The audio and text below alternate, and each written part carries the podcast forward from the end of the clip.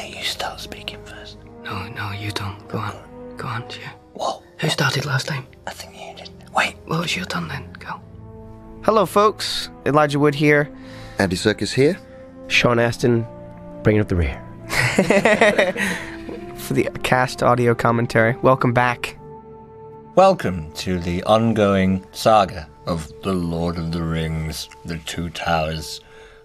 Yeah, I liked it in the uh, New York premiere when Peter walked on stage and said, it's just imagine that the reels have just swapped over and there's been a bit of a gap in between and, and uh, you know, you just got your popcorn and you sat down again. Exactly. You know, some people will get the D V D from the Fellowship and they'll watch that all the way through, the extended version stuff with the commentary, and then if they're really insane, they'll go right into the second D V D once that yeah, hits yeah. the street. Which, which most people are, God so bless them. I'd just like to say for those of you who aren't doing that, who are experiencing this for the first time, like, it's okay. It'll be its own experience for you. Oh, look, clouds and snow. Oh, I, I thought, weren't we supposed to be watching Raiders of the Lost Ark? No, that was yesterday. Oh, okay. You missed that. John Rhys-Davies is in this as well, though. Is he? Yeah, he's very good. He's my favourite actor. It's an extraordinary thing to get paid to do a movie like this, and just to be taken to such amazing locations. That's one of the great joys of acting, and you know, is you get to go someplace cool. I mean, how can you feel apprehensive about going to New Zealand? They have penguins there, for Christ's sake. Lovely. New Zealand. Where was this, Bill? I was just about to ask you, though. Right. I wonder where that is. Well, that must be the South Island. Do you think it's the uh, Remarkables? Or it's, well, they do look remarkable. But we did ski on that range called the Remarkables. Let's not say skiing, though, because we didn't actually ski, did we? We snowboarded, which yeah, is that's miles true, cooler. This is good. I love what Pete did here. Yeah. It's a great thing that happened here, where Pete took the assumption that if you're watching the second movie, you will have seen the first movie, which I think is a good assumption to make. Yeah. This sequence is phenomenal. And a great overlap, you know. Really the only way that he did go back yeah. to catch people up, and it's perfect. What? And then just a little memory here. So, how do they do the whip? The whip is a complete C G oh. element. It's all animated. Pretty sure it? it's called keyframe, that. Yeah. So there's no practical element on the, on no, the whip itself? No, as far as I know. This is great. This took us all by surprise, didn't it? it completely. But it's perfect because it, it's right in the center of the drama, but at the same time, it's, it's a different part that you don't know. The different perspective yeah. of. Because we had no idea what was going to happen here, and this was oh. just incredible to watch at the cinema. Because I remember saying when I saw The Fellowship that I thought that was the best opening sequence I've ever seen in a movie. Yeah. And then I thought exactly the same when I saw this one. Right. Fantastic. That would give me nightmares if I was less secure in my life. Look at that, though. Oh, I love that shot. Supposedly Ian McKellen really burnt his nasal hair in this scene. Yeah. Luckily he had a prosthetic nose on. It's the only thing that saved that, Dom. Was he wearing prosthetic nasal hair as well? Yes. That's good. This guy was a nightmare to work with, the Balrog. He had a huge trailer, never came out, never bought a round when we went to the bar, do you remember? Yeah, Burnley hot. Really rude. I love this, I love this, Dom, I love this. Grabs hold of his horn, nice curl there. The one thing I tell everyone when they say, what an accomplishment, I just look at them and I say, five hundred days of miniatures photography. Yep. Yeah. five hundred. Are they still going? Look at that, look at that. That's... I think they're still going with miniatures, if I'm not I'm sure mistaken. They are. I mean... I... Well, I don't think people understand when you say five hundred days, it just sounds like a nice big round number. But like a, an abandoned paint factory with grown-ups, with big miniatures for five hundred days of eight to twelve hour days of, you know, move the ship when a we all to the go left. home and, you yeah. know, we're, we're, we're at doing press for the movie. They're still chomping away. Mm. Uh-huh. Oh, very interesting. This was cut out of the um, theatrical edition. Can you see the bottom? I can see your bottom. But that's what that's a line I might have put in there, Dom. You can always see Sean Astin's bottom. Sorry, Sean. You're like an uncle to me. Oh. Ah, he's dropped the bread. What is it? Elijah, get it. There, see? Oh. Elijah is actually a very gifted one-hand catcher. Yeah, and also can never hurt himself no matter mm. where he falls. He could have just jumped off that, he'd be fine. Easy. This looks like a part of Manchester. None of it. What's in this? Marijuana. just a bit of seasoning. That's great. It's a great thing about Sam's character. Wherever he, he is, he's always trying to get back to a hobbity nature. Yeah. Cooking and eating and, you know, the things that he holds important. Sweet. This scene actually was a, a new scene that we added.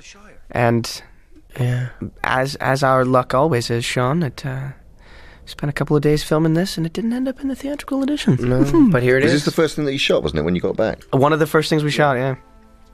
I'll tell you what, going back for Two Towers was probably the most enjoyable time going back, because we did get to spend all that time with you. That's right. And I think we finally all got to connect on a level that we hadn't had a chance to it before. Was, it was really kind of broken up before, wasn't it? I mean, cause it the, was. Well, your time with all of the motion capturing and... It was such a pleasure, actually, this time around. The weird thing about it is it literally feels like you haven't left. Yeah, yeah, yeah, yeah, yeah. You yeah, know? I, yeah, for sure. And I never did, so there you go. Well, true. And also, we'd all got over the process of how we were doing it. During Principle, when we first started working together, it was like, it was a bit of an unknown quantity, really. Completely. I'll never forget the... Uh, yeah, and this the, time we came, we came back for the reshoots, and there we were, we were dialed in, knew what we were doing. Yeah. And also Peter and Fran and Philippa and Barry and everybody knew exactly what they wanted. Yeah. So there wasn't that kind of the managed the, chaos the, yeah, of yeah, like sure. seven units filming simultaneously on two different islands, and you were lucky if you just figured out what was supposed to be on your back when you were getting out of the van to shoot another piece. This was like really specific Absolutely. scenes and yeah. moments. I mean, that's the joy of doing a film over that length of time, isn't it? That you can, you know, you can really start to hone in on the on the arcs, the different arcs, and really kind of pinpoint exactly where scenes need to go and, and the relationships. I mean, all the relation, the, rela the d dynamics of our relationships yep. of all our characters really came into place last year, didn't they? Yeah. I mean, yeah. in a re in a major way, yeah, in absolutely. a major way. The drama, the real you mean drama. For the first time, for the first we, time, yeah. our relationship was solidified while filming, rather than yeah, yeah, yeah. in terms of the drama. Yeah. Absolutely. I always felt sorry for uh, Sean having that bag all the time. Yeah. When we all had, like, you know, little bags with nothing in it. Yeah. What food have we got left? Lembas bread. It was something yeah, that we they got created. To, it was good. It was crunchy and kind of powdery in your mouth. It was dense. I mean, it, it's funny because it actually was, in some ways, as dense as it's described. I had to try a bit. Yeah, I had yeah. to try a bit. Yeah. In fact, I choked on it. Yeah, yeah, yeah, it's easy to choke on it. Yeah, and hard to sort of act while. That, that's the thing as an actor, you need to eat food and then be able to act. swallow quickly and keep talking, or talk as like. Some actors love that though. Yeah. Some actors use food as a prop. Yeah. But I wouldn't say that on the continuum of foodstuffs that are easy to work with, that Lembas bread is toward the easier. No, it's not exactly.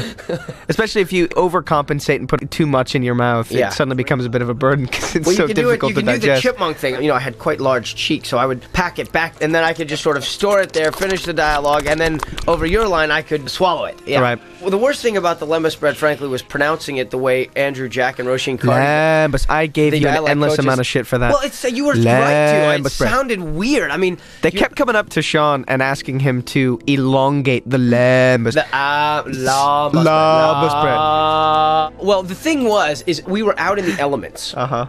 And it was cold, and by the end of the day, if you haven't been drinking a lot of water, your body's giving an awful lot of heat. So you, when you get back to the Powderhorn Lodge where we stayed... Uh, at God this, bless the Powderhorn. Yeah, God bless the Powderhorn. I love that place. Your skin is like... There's windburn. So people are tired at the end of a day. But... at the Powderhorn, there was this kind of Camp Good Times feel to it where everyone so would gather so true. In, in the room, and the, the dailies was set up. And Peter, who would shoot a lot of takes, and that wasn't a sort of reflection on the fact that you were sucking or something. Because that's uh, Christopher Lee and I talked about it too. He's like, I, I, at take four, I thought, my God, what have I done wrong? I, I got that I feeling do it too. Better. Well, everybody was piped up. We had the pizza, and we'd watched a couple rolls of this, and it was, look at the beautiful thing, and wow, it's fun to be and together, but now the, we're getting tired. Emma's takes of Lembas bread. bread. Lembas bread.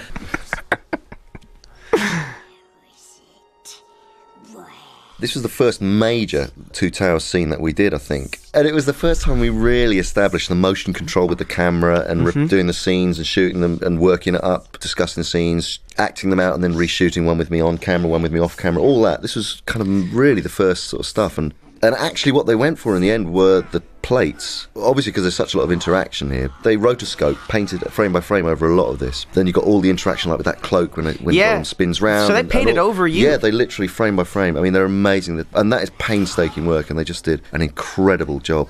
We must have done that fight about yeah. thirty times that day, do you remember? Oh, yeah. I'm really happy with how it turned out, because I remember when Peter was originally describing Gollum, he was ascribing certain kind of, not supernatural, but kind of anti-gravitational gravitational properties to Gollum. Like, he could flip over the back. And I remember thinking, oh, I don't want it to look, to look superhuman. Fake. That was something I was always kind of bashed on about, was the, the kind of the weight of Gollum's movement. You know, you wanted to see the pain and, and the cost and effort of the way that he moved, so that he wasn't supernatural, that he yeah. wasn't Spider-Man. You know, you could see those muscles really under a lot of strain, you know, as he crawls over the rocks. You're an absolute blessing to that character, though. The journey that you had, bringing this thing to life, not only physically, but in terms of all of the meetings that you took, you know, the character development that you did with the animators, it's just, ugh, it's a marvel, Andy. Well, it's it ironic was, that you're paying him that compliment really while we're watching this scene. It was so funny, because during this, I so remember the first few days of filming oh, with dear, you guys, yeah. and we were like, there's me looking at you, and you're all in your makeup and your hobbit feet and looking real, and there's this guy crawling around in a spandex white in suit, green, feeling really suit. Like a bit of a dickhead. Well, also, and, we had... a bit of a dickhead.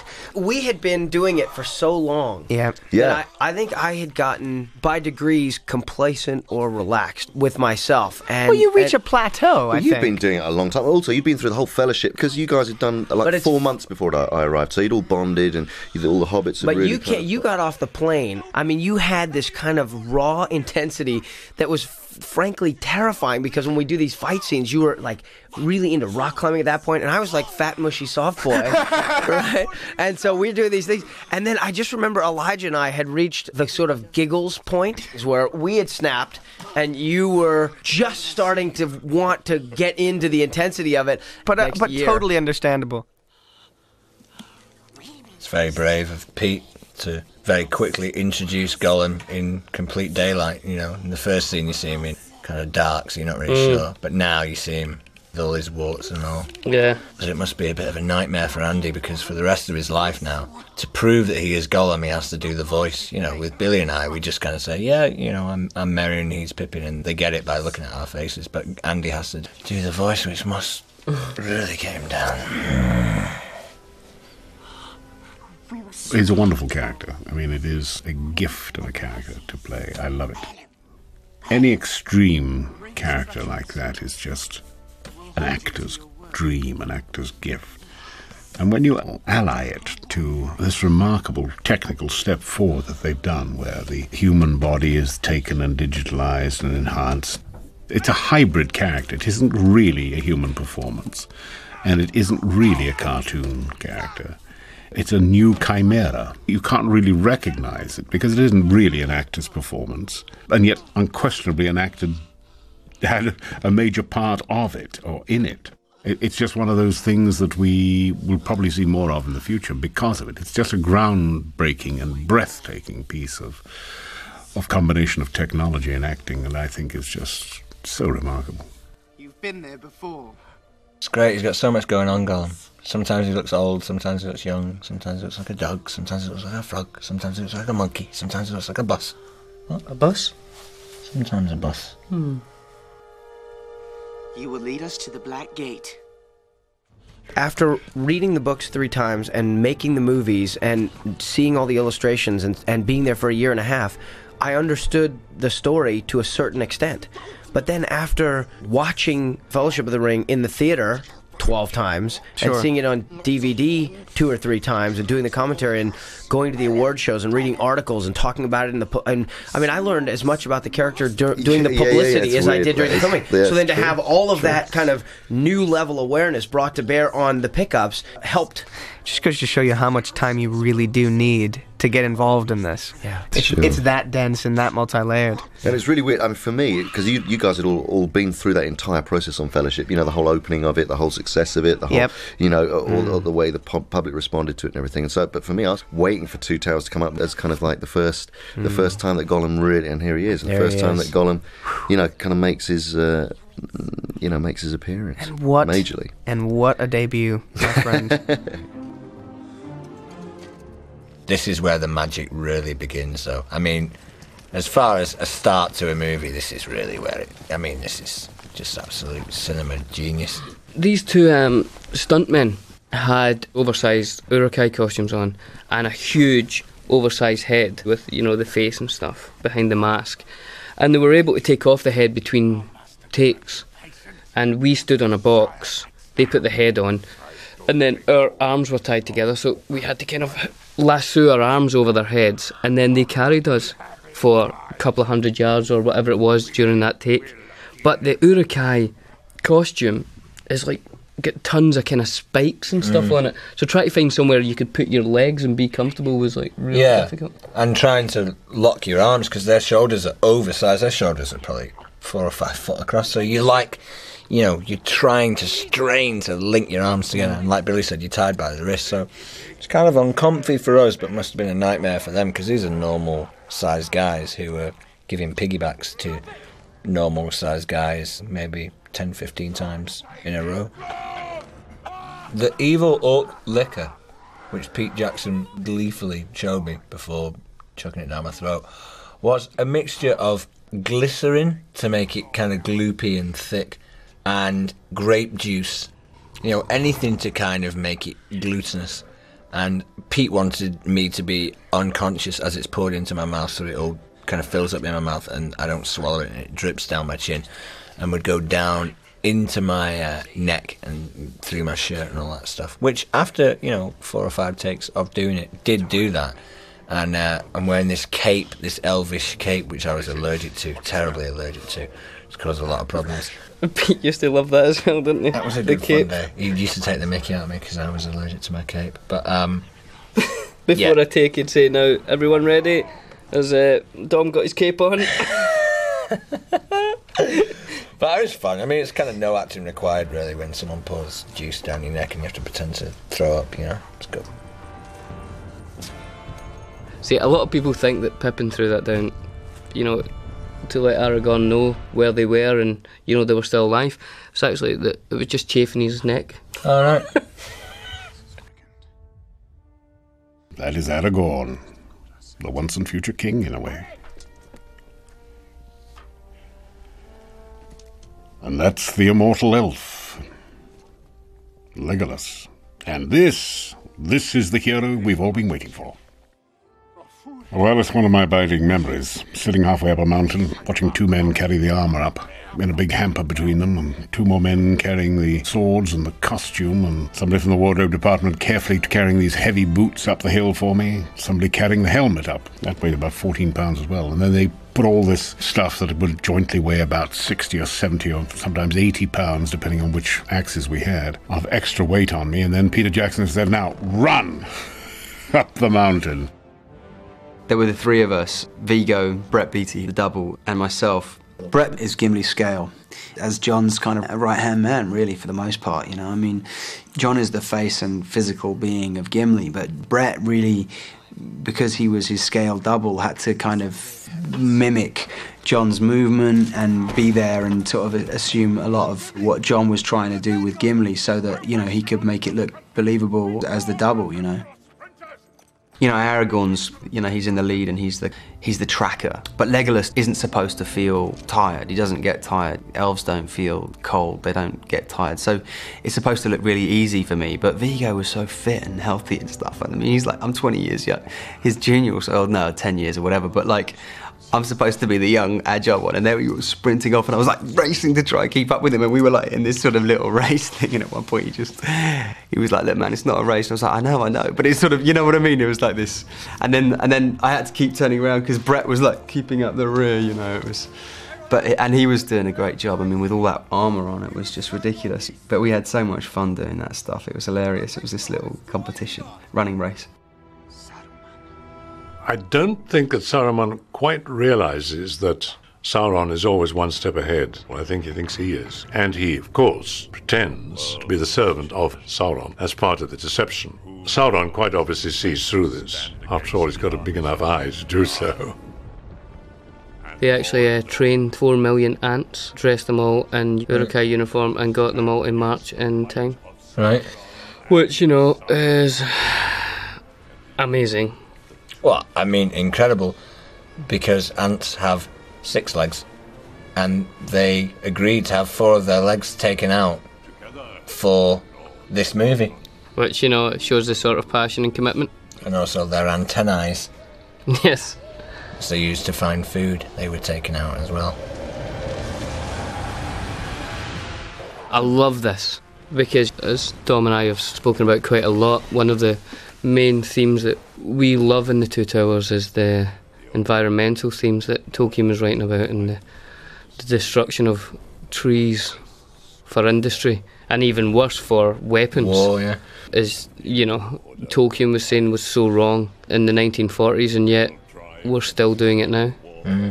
And uh, I think that shot where you see the tree being ripped down and thrown into um, Isengard just sums it up in one kind of... Yeah, that this is what you sacrifice for war. Yeah, natural just world, seeing that beautiful sacrifice. Tree tumbling down into the fire. Yeah, although what a beautiful sword they made. This particular scene is not in the theatrical version, probably because, to the best of my recollection, you don't see the orcs going out and burning down part of the forest. He has this hatred for nature, which, again, is never entirely explained. But at some point, he obviously decides that everything has to go.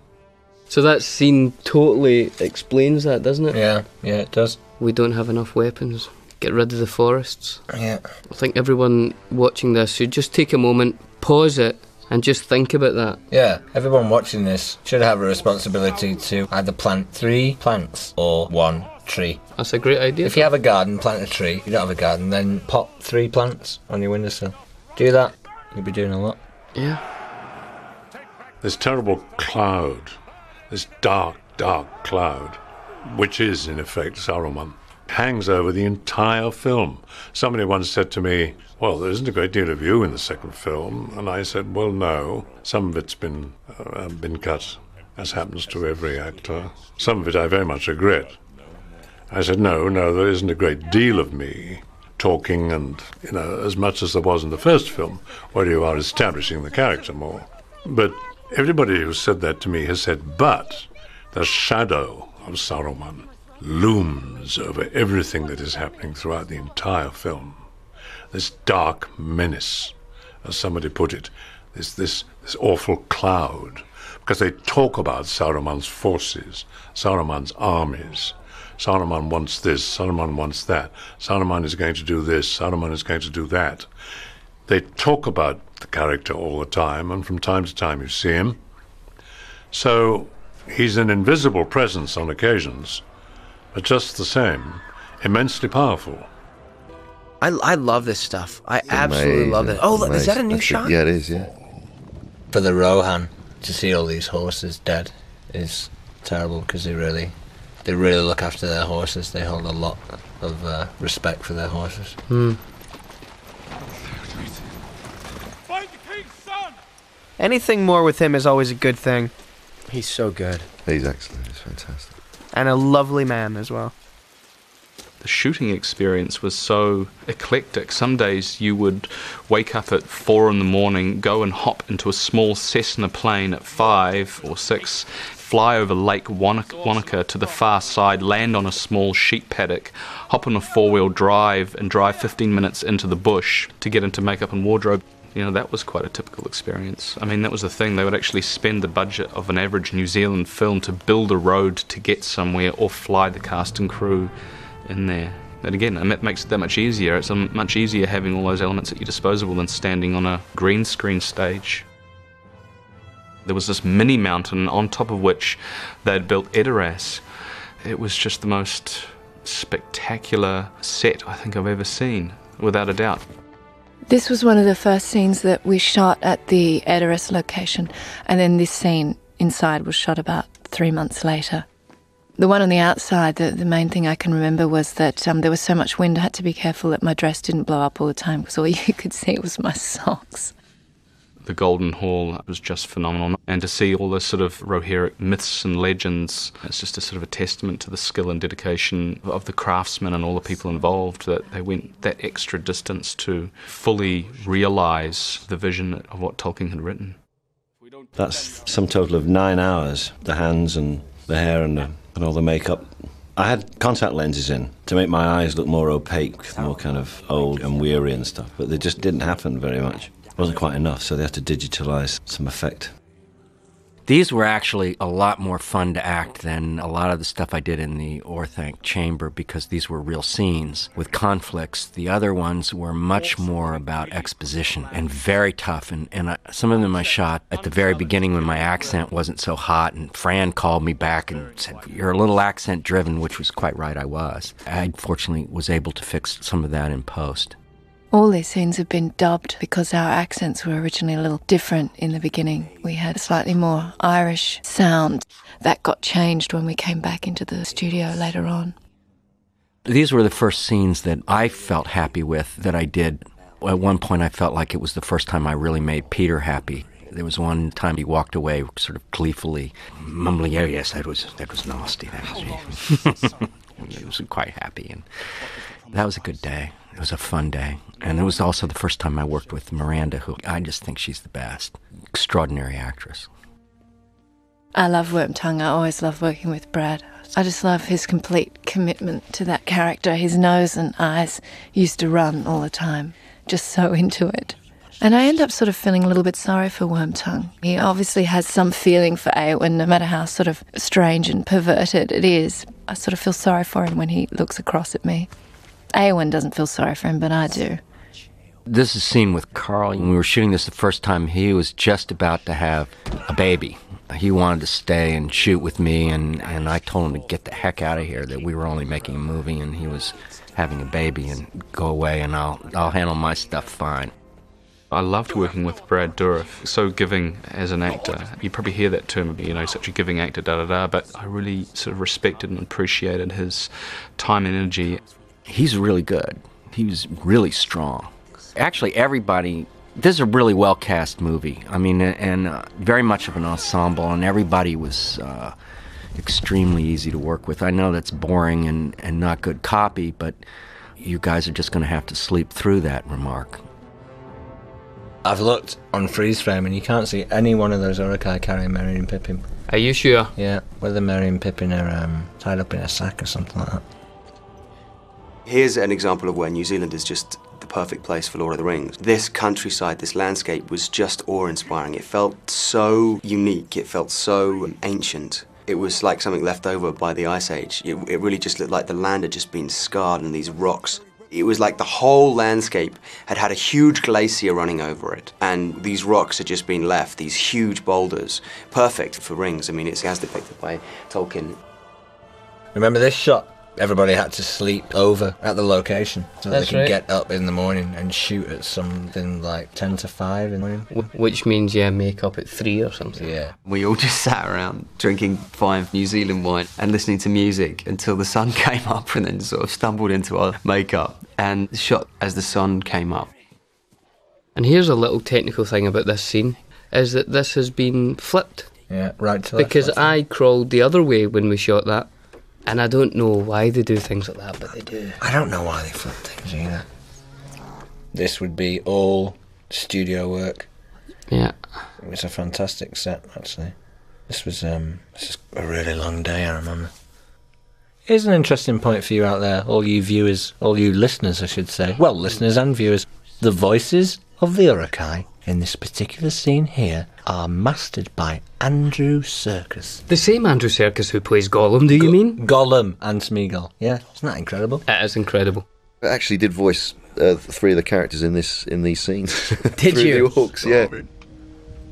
We ain't had nothing but maggoty bread for three stinking days. We haven't had nothing but maggoty bread for three stinking days. Oh, jeez, so, nice. So, yeah, so that's that, it was all quite you? Funny, because at one point I was playing like a scene with three characters, just me doing all the voices. It was really oh, good fun. Oh, that's so cool. It was really good fun. Fresh. Oh, they look fresh and all that. Oh, right. Oh, yeah. And, uh, that's awesome. And, uh, and you just start making funny. up all these, making oh, up that's all these awesome. characters. But that maggot-eating bread stuff, I mean, that bugged the heck out of me, because I kept thinking, like, Pete, come on, man, we're not in Brain Dead. What are we doing here? This is Lord of the Rings, maggot-eating bread. You I, sort of I loved it. It's great. Oh. Saruman, alive and unspoiled.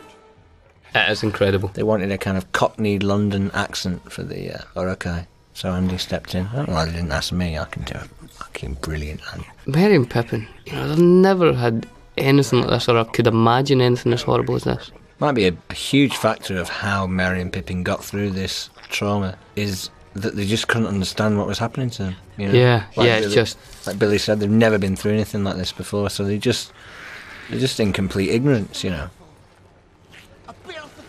And do you remember when we filmed this? That head coming off wasn't supposed to happen. Yeah. It was just, like, supposed to be stabbed or something. Yeah. And then Pete, on the day, thought, it'd be great if he just got his head cut off. Yeah. And well, then all the wetter people went mad, went great, and got, kind of sorted out how the blood would come out. And yeah.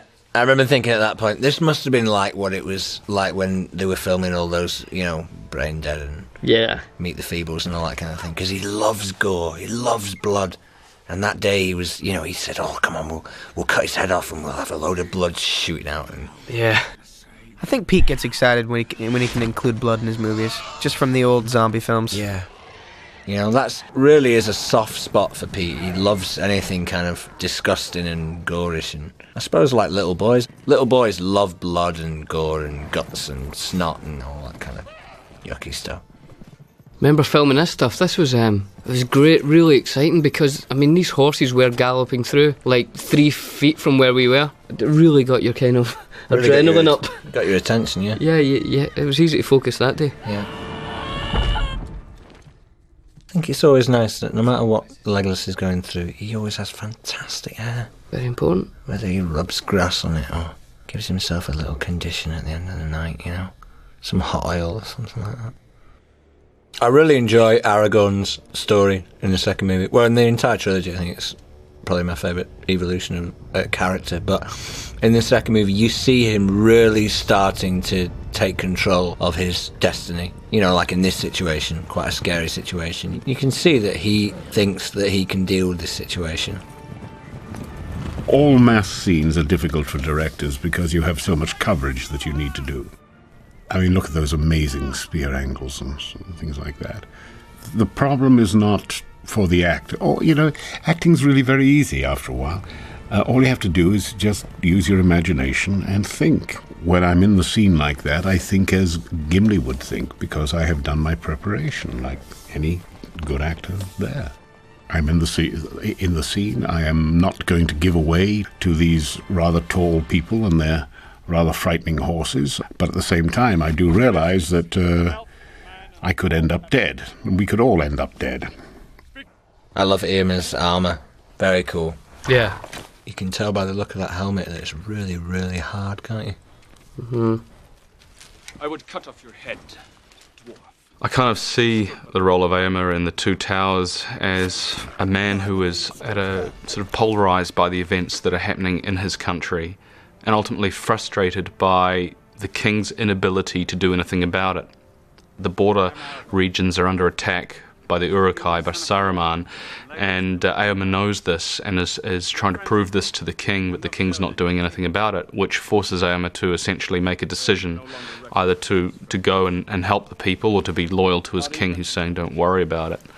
And he chooses the people. And I, I certainly think that uh, a lot of the material that I got to uh, to play with in the film, you know, of all of it, perhaps the most sort of gutsy and intense, you know, interactions with other characters for me uh, happens in The Two Towers. Uh, you know, if you have a look at the confrontation with with Wormtongue, or when Eomer surrounds Aragorn, Legolas, and Gimli, they're quite, you know, highly charged scenes. Uh, and with Théoden as well, there's a lot riding. The stakes are high, and, and I always felt that one of the sort of the keynotes that was resonating through my head when I was doing uh, when I was doing the character of Eomer was that my people were out there dying while I was talking, while I was trying to convince Théoden or dealing with Wormtongue or even Aragorn, Legolas and Gimli that at the time was was a factor, that there's people, my countrymen are out there dying, and you know I'm the only one who's essentially trying to do anything about it. So that was there was a, I think a sort of a feeling of immediacy that I was sort of playing with. The stakes were high. I'm sorry. It's always interesting when you're on set with a lot of horses. You just have to be a little bit more concentrated because the most sensitive thing going on is the horses.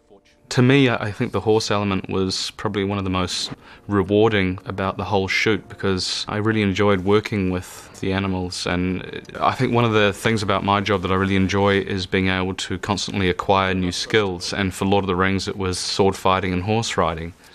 You invested a lot of time and energy into getting to the level of competence that I felt the character needed to be, and uh, sometimes it was difficult working with them because they don't always do what uh, you want them to do. You know, if you want them to stop on a mark that's like that big, a lot of the time they do it, but sometimes they've got different ideas, or they'll get disturbed by flags that are flapping in the wind or lights or sounds.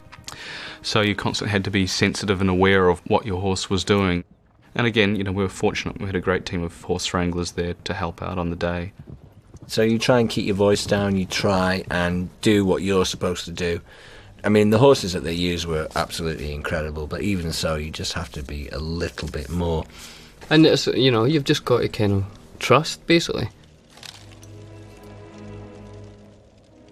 One of my particular favourite pieces in the movie, coming up here, where Viggo screams. It's yeah. just... He just absolutely nails it. I don't know if it was in the script or not. Ugh, just sends shivers down my spine. Well done, Viggo. Give us a kiss. I love this as well. I love the way Pete, like, if the story's going in a kind of linear fashion and you're kind of, you know, enjoying it, and then he'll, he'll tell the story in a completely different way, like this flashback here and how Aragorn's kind of... I just love all that. Yeah. It just makes it such a kind of movie experience rather than anything else, you know? Yeah. Aragorn can tell all this because he's a tracker. He was brought up by the elves, and the elves taught him how to track. It's actually quite touching, not how you feel, Bill, mm. to see your friends upset about thinking that you've died. Yeah, you know? Because you never really see that in real life. No. I love the fact that Peter isn't bogged down in a commitment to the classic presentation of it, that he can also have fun with it. I think yeah, that's yeah. really Absolutely. important. He does have his own voice within, and it, it does work within the fabric of the story. But he's still able to have his own voice, which I love. He's true to himself. Here's a little thing about this scene. We shot this next part pretty much on a blue screen. Mm-hmm. So, as you can see, we're running through a, a horse's legs there. And of course, me and Dom can't run through a horse's legs because we're far too big. They filmed that shot without us there. And then they rebuilt the actual shape of the surface that we're running on in a blue screen studio. So it was a hill, but it was completely blue, and there was marks all over the floor. As they ran back that actual piece of film that they've got there, the camera made exactly the same move, and then we had to get to the place where the horse would be and run under its legs, when on the blue screen stage there was absolutely nothing there. Nothing. Thank God. So as you can see how it pans out in um, in the movie and in the book, they kind of enter Fangorn Forest just because there's nowhere else for them to go. I think if it was daytime and they could make a decision, they probably wouldn't go to Fangorn Forest. Mm. But they're being chased, they're in danger, they're just trying to get away, really. You know, it's a very foreboding place, Fangorn Forest, even though Treebeard is one of the good guys. I love this shot here, I don't know why, this close-up shot when the camera pushes in. And we think we're safe, and then suddenly we're not. I remember this was in a studio as well, and Pete was just like, run like you're going to die, guys. Yeah. Remember this when it... Yeah, yeah, yeah. And I remember Pete's kids turning up that day, and we went playing with them in the forest, do you remember? That's right, yeah. We doing stepping stones and jumping over the water and stuff like that. It was great fun.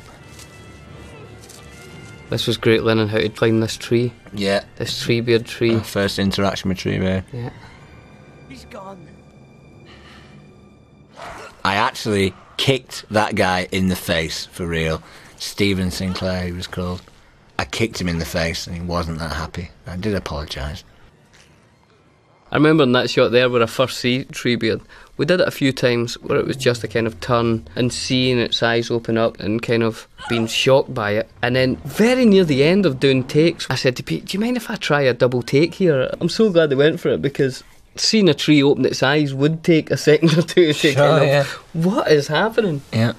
When Peter asked me to do it, I said, yes, of course, I do the voice of Treebeard. I didn't realise what a risk we were taking. You know, on a page, a walking, talking tree works on the imagination. And my own thought was, God, this is instantly risible. We are going to see this and laugh, and it's going to destroy any semblance of belief that we have in the film. I mean, how does an ent talk? I mean, it has no lungs. One of the things I was trying to suggest with putting the inhale, in a way, in the wrong point in sentences, actually trying to create the sense of speaking on the inhale rather than just the exhale, so that it would be, we lost the enclave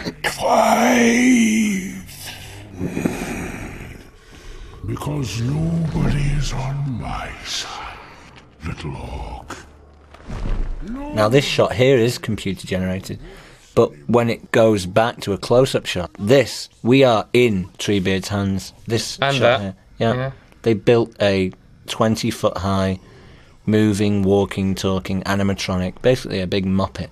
You know, so he was there and we could interact with him. There was a performance. Which worked absolutely fantastic and um, made it much easier to do those scenes. But very nice of them to make two of the most uncomfortable chairs ever invented. Yeah, weren't we sitting on backward bicycle seats? Yeah, at, at a forty-five degree angle. Yeah. Seems that Weta have no concept of men having testicles. And yeah. By the end of the shoot, I had no concept of men having testicles because they went internal. Like a sumo wrestler? Had to be coaxed out. It was amazing. You could actually kick Dom in the groin at tremendous force. In fact, I got Salah to do it once and uh, still uh, no pain. Nothing. I just didn't feel it. This is a great little tweak here by Pete. You know, who is this? Well, it's, We've it's, already heard about the White Wizard from um, Irma. This was the first shot I think I ever did on the movie. Up in Uruk-hai. That was yeah. the first time. There's a big blue screen, do you remember, just behind all that with no Mordor in the background? It was just well, like... Well, not covering up the whole vista, but just covering up the part where your body yeah, was. Yeah, yeah, yeah, yeah. As you can see, everybody's off on their own story. So you've got Elijah and Sean and Andy spending a lot of time with each other, and then Orly and Viggo and John Rhys-Davies, and then Billy and myself, which is something that we all went through just thinking about, because we'd been so close to each other and working together every day that it actually did affect us quite a lot when we all split up.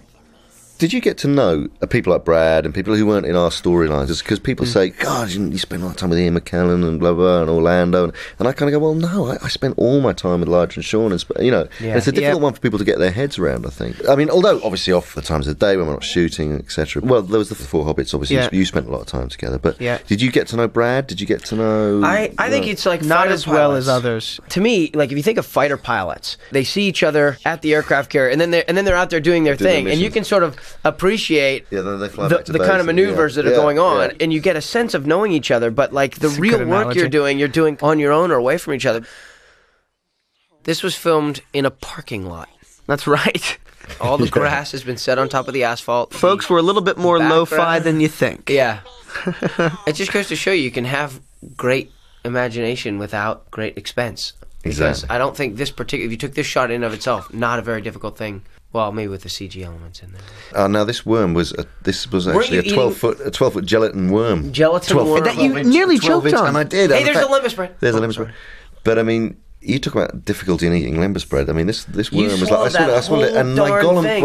I thought you were choking on it at one point. I know, and then that was. Uh, I mean, the Gollum voice going, you know, because you were doing all that coughing and choking while you were swallowing. I was really worried that you were going to choke. Actually, that's right. That was a massive worm. Look how fat I am. Yeah, you getting ready to put the weight back on, Shawnee? Oh, yeah. Look at you. Yeah, you look I know. I've lost third life. From that moment, I'm I think sorry, I've probably Sean, lost forty pounds. That is beautiful. People, people say, well, why did you do it? I said, because Tolkien wrote it that way. Samwise Gamgee. Andy will probably hate this, but sometimes it looked really like Andy, doesn't it? Yeah, it does. There's certain like things that Gollum does, and you go, yeah, yeah. so like Andy. Oh. That's the other thing that I was struck by, which people will get the benefit of if they're watching the additional footage on the D V D. They'll get to see your face and stuff. But w the one thing that I was struck with when I watched the movie and saw Gollum was how it looked like you. Yeah. How much it looked like you. So much like you. In the facial expression, in the bottom, like how much they captured yeah. the performance that you gave. And also, Gollum quite looks like Frodo, doesn't he? Mm, I love that. Mm. You kind of see what Frodo might become. Yeah. people have said to me, they've said, God, Elijah begins to look more and more like Gollum. Oh, that's as the, great. As the film See, goes on, I, you know. I have very little perspective on that. And also, people say that I do look like an older version of you. I mean, I mean, kind of obviously more raddled, not as quite handsome. But I mean, hey, wow. you know, there is a real, there is a connection in our looks. Maybe that's Peter, obviously somewhere. Sort, Isn't that sort that's that, amazing? You know. Maybe in the bone. Of I'm the, so glad the, that that's in the coming across. The bridge of your nose and in your eyes a little. But Definitely. It's true. It's certainly true. It's certainly. I mean, certainly those.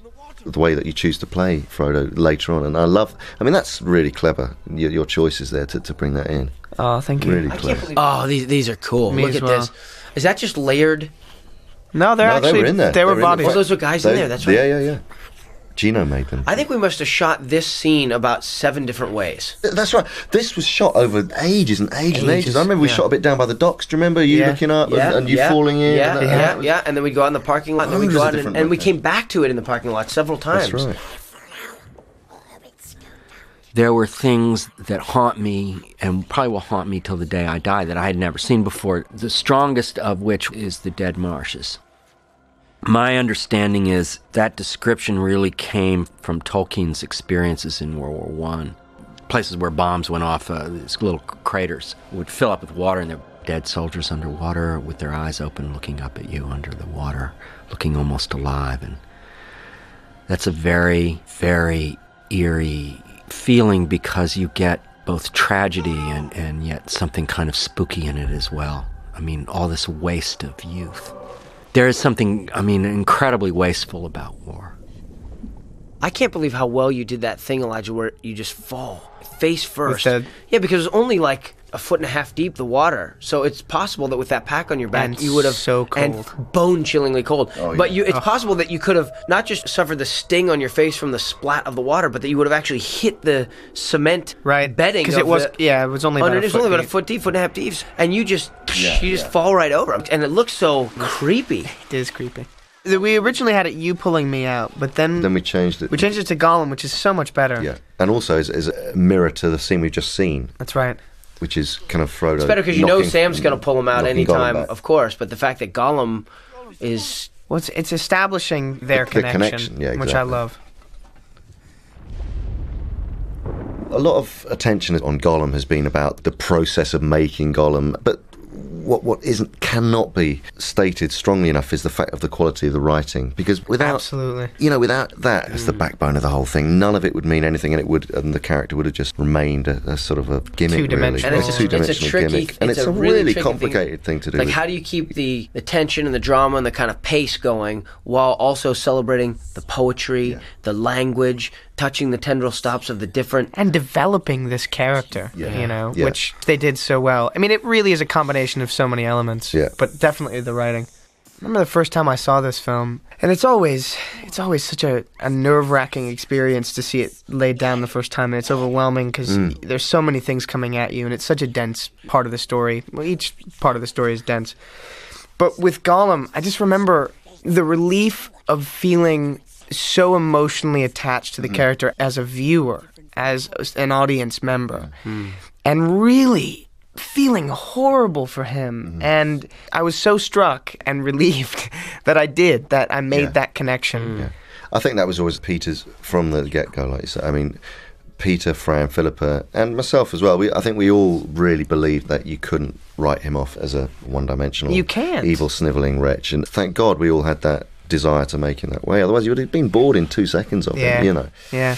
Everybody, everybody worked on that. I mean, watching that film for the first time, I felt exactly the same thing, that the gut audience response to Gollum was kind of quite amazing, really, that yeah. they, they, they didn't sort of just kind of celebrate the technology, that they just kind of were amazingly drawn in, you know, and I've had loads loads of response of people saying, you know, yeah. he's flawed like me and all this kind of Isn't stuff, you know, and, and, and that's that's the greatest reward that we've had, I think, that with this yeah. character, is that people take him seriously as a real screen character and, yep. and a kind of emblematic of who and how people attach themselves to. And the flaws of human beings. Yeah, and, yeah. Yeah, absolutely. And through something so extreme looking. You yeah. know, that you can recognise yourself in something so extreme looking. Isn't that beautiful? Yeah. I know, it's so cool. I found through the, the publicity process and through watching the films and reading the books and everything, just rediscovering my own sense of human philosophy or something, or being reminded of lessons my father would try and teach me about how you can have an impact on somebody else based on how you treat them, or that people will respond, and yeah. and seeing those ideas and teased out in the relationship. So there's all the kind of obvious things to latch onto, but when those ideas and the, the currency of human emotion come through,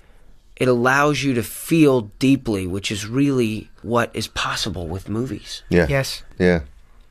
I had the sense from the very get-go that even though, you know, Peter was committed to delivering the film on budget and on schedule and did so, he absolutely retains that authorial commitment. Yeah. And not just for himself, but for all of the creative entities involved. And it makes me want to, whenever he wants me to do something, want to give him whatever he needs. I think actually Peter sort of supervised everything. Even if he wasn't actually on the set at the same time, there would be a relay and he'd be watching what you were doing, even if he was some distance away. I don't recall any second unit work that I did that was an exterior that Peter wasn't physically on the set, though, with. I don't know how he did it. He just stretched himself. I mean, we'd sometimes have eight units going all together. I mean, he was just constantly moving. I don't know where he gets the energy and enthusiasm from, where the complete patience and uh, and strength of judgment. He didn't seem to me, he seemed to me almost inexhaustible uh, when we were shooting. Just extraordinary. And anger. John was allergic to the makeup that he wore in his face. I'm sure that most people watching this know that, because in every single interview he tells people, but um, what a nightmare that must have been for him. I think for John it wasn't easy. He had problems with the makeup as well, and he's a big man. Just the weight of all that armour and everything else that was involved for his costume, I think it was difficult. But it's funny, when you see the movie, you would never know that it was Brett Beattie doing the running over John. I mean, that's a credit to both of them, really, because of the way they worked together, you know, and the way that Brett kind of moulded into John's kind of physical language. And, you know, we had a good time with John. He was always amusing, and he'd come in for his close-up and ready for my close-up sort of thing, and he'd do a great job. He's a scene stealer in that respect, you know. I mean, he's a fantastic actor, so it was like just point the camera at him and it sort of worked. And even with all that makeup on and all that prosthetic and stuff, you could see John Rhys-Davies through all of that in a big way. So I think that's just a credit to him as well. They start talking about, have you seen a figure in white in the forest? Who is it? Well, the only figure they've ever seen in white, of course, or know of in white, is Saruman. So they've got to be on their guard. It's a kind of a, almost a cloud round him, of brightness. It's almost angelic. And that's my voice, deliberate. It's Gandalf deliberately using my voice to test them, because they think that it is Saruman, well, of course it isn't. It's Gandalf the White, reborn after his battle with the Balrog. But in order to add this degree of uncertainty and to make it slightly chilling, they very sensibly, I thought, decided that when he does speak, right at the beginning, he uses my voice. Now, I don't recall deliberately trying to deliver a line like Ian, but somebody did say, one or two people did say, you know, you sound exactly like him. There's that slight distancing. It's like, it's, it's like seeing an old friend again who's had a stroke. Um, you know, his reaction to you is, is different because of his physical experience. But he changes his memory of, of, of encountering us. Obviously comes back the more he's with us, and very quickly he almost becomes his old self again. But as I say, in this new Gandalf's a good deal more grumpy than the old one. I did read one criticism that in fact Gandalf was not grumpy enough. Well, it's all a question of balance. You know, what works in a book and what works in a film are very different things. I really found this movie to be, in some ways, more of a fantasy film than the Number first two? Movie. Yeah, I would have said the opposite. Yeah. See, I've, but I think with when those, you're watching those, that, those, those moments you touches, just pointed at, yeah. But there are quite a lot of moments like that, like when he calls his horse for the first time. Yeah. Just yeah, slight, yeah. Very subtle. Yeah. But I think in some ways it had more fantastical elements. It's still rooted in that reality. But purely imaginative. Yeah. Like which that. Which I, I loved. That almost uh, Maxfield Parrish, is that who? Uh, yeah. Like that kind of thing? Sort of. Yeah. yeah, that quality, that sort of surreal imaginative thing. But then for me, the overriding feeling that I had kind of walking out of the movie was like, wow, we spent so much more time with the world of men, with humans. Yeah. This is like a war. This is, this is like Patton or Lawrence of Arabia or something. It's like, sure. you know, this is a war movie. I love the fact that Gimli has really... I mean, he's a much stronger character in this movie. And yeah. credit to John Rhys-Davies and to the writing as well, because they, they picked out some really great comedy moments in this film. Yeah. Well, I think that, he, that he strikes really the well. exact right tone oh, between sure. comic relief without compromising the kind of That's right. inherent dramatic tension that Indeed. if you relinquish it, you might not get it back. Yep. I think there's something intrinsically funny about Gimli. I mean, I, I think the great secret about Gimli is that he doesn't realize he's small. As far as he's concerned, he is a hero among heroes. You know, it's just occasionally that it's brought to his notice that he may not quite be as tall, that his legs may not be quite as long. And this is a tough film for him because, A, he's got to run for days keeping up with these long-legged creatures. He is intrinsically, I think, humorous because he has a great sense of his own personal worth and dignity. And we needed that. I mean, this is really unleavened darkness and gloom. I mean, if you were if you were asked to paraphrase what happens in Lord of the Rings, uh, you know, things are going well and there are nice people having a nice time, and then evil looms and things start to look bad. And then there's a big council meeting and we realize that things could get really bad. And then we go off and there's a skirmish and things look bad. And then we go off again and we have another battle and things get really bad. And then we have yet another battle and then things get really, really bad. It goes on like that. We need a leavening of, of humor. Cannot just simply have an arc of rising tension without some... You know, so, some shape to it. And in some way, Gimli's function is is to earth things out. But at the same time, there's got to be a constant level of grimness and determination. But I like the humor in, in him. To come straight out of school and to step into an arena where I'm working alongside the likes of Ian McKellen, I mean, Sir Ian McKellen, excuse me, it was more than a privilege. It was it was an education that that I will carry with me forever. I mean, this is the guy who leads the pack in terms of the presence on the stage. He's um, you know, Gandalf, I, Gandhi. He would be all of those elements that he was in the character. You know, I mean, you see him in the morning and he was grumpy old Gandhi. He'd come in and kind of like, you know, he just hated getting up. He's not a morning person. I'm not a morning person. Nobody, let's face it, not many people are. But it was so funny, and I'd kind of poke him and jest with him in the mornings just to wind him up. He'd quite tactfully and uh, dutifully bat me away with like one whip of a comment that I'd just go, ooh. He's the wise old wizard of the of the fellowship, and he uh, he brought that to the company of actors. You know, he brought that element. As a young actor, that was it was great.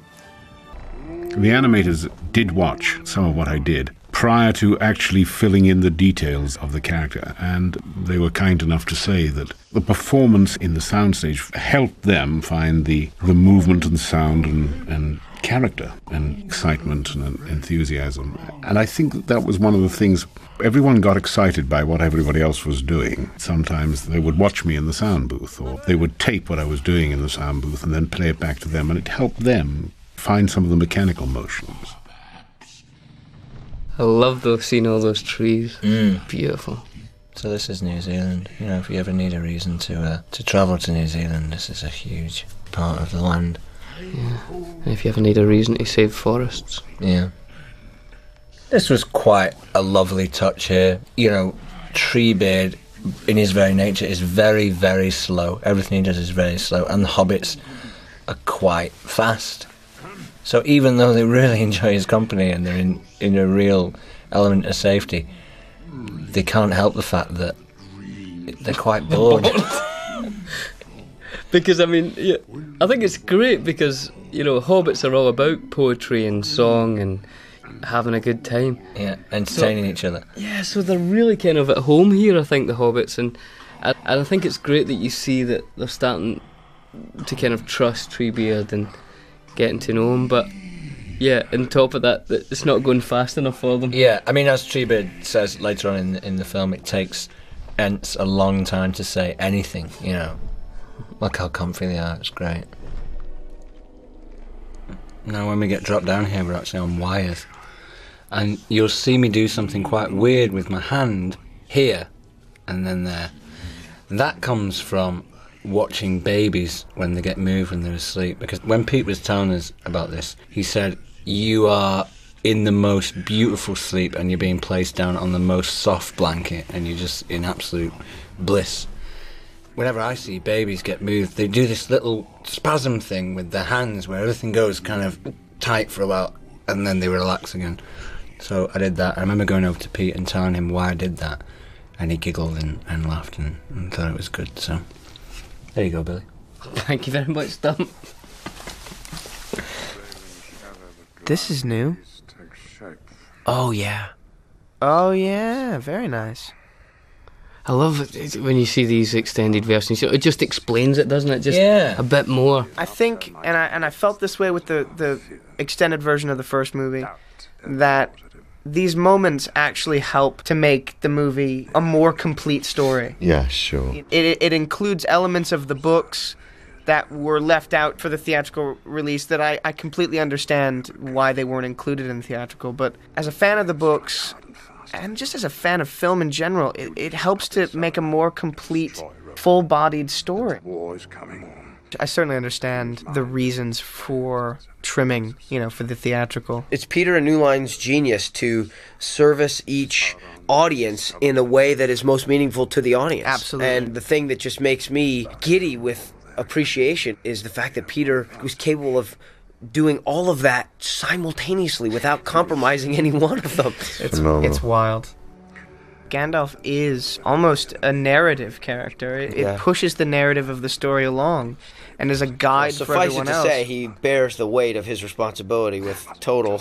No, absolutely. And I, and I think that that was an added challenge that we never had to come in contact no. with. He almost sort of speaks the story at certain points, and that's a real challenge as yeah. an actor, because there's no well, emotion several characters do it at different it. times. I mean, Galadriel does it in, sure. in narration over the prologue, which is so sure. such a stunning way to introduce the movies. And then... But he's the one character that consistently does it throughout yeah. each chapter, yeah. you know. Ian has such a kind of command of his own acting instrument because of his age and because of the quality of his, the tenor of his voice, and, and, and also who he is as a person, and I feel yeah. he embodies those elements anyway.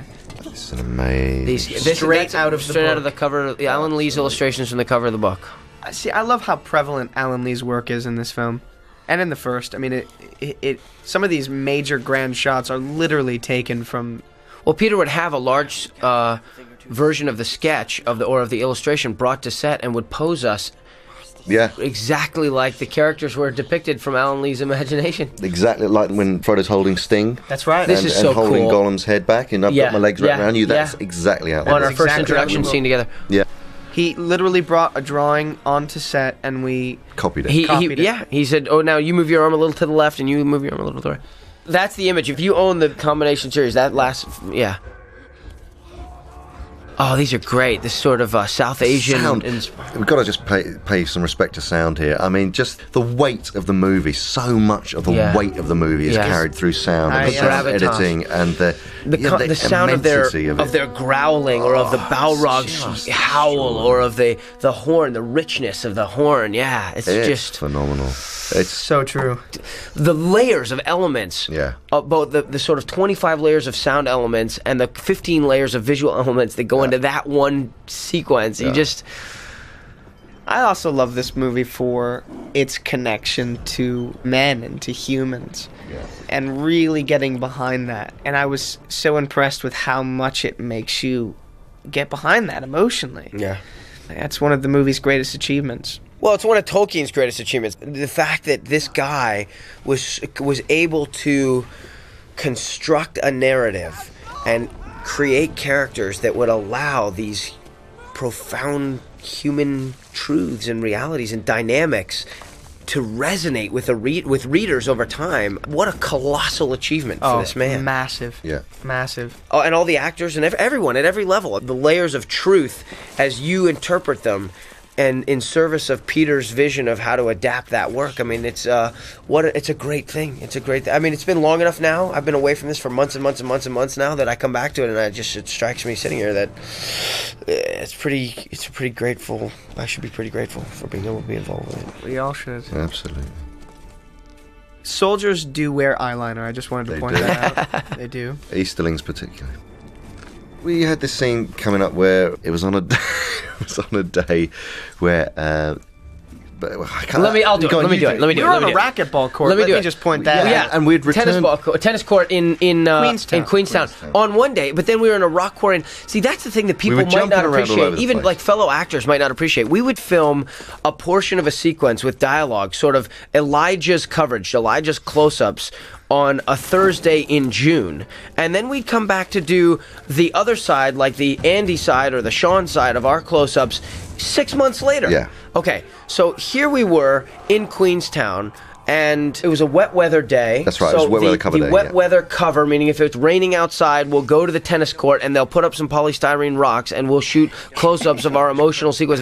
So this scene right now, it was... That. Yeah, that exact that right there. When, when Andy grabbed my head, you grabbed the hood, and, and my and hood you, and my wig got caught up in your hand, and you ripped... I no, no, let, let me finish this. I want to tell the story. You ripped the wig straight off my head, and I'll tell you what, it didn't really hurt that much. No. But I was so frustrated about something else, about the dynamic of working with Peter on that given day, or something else that...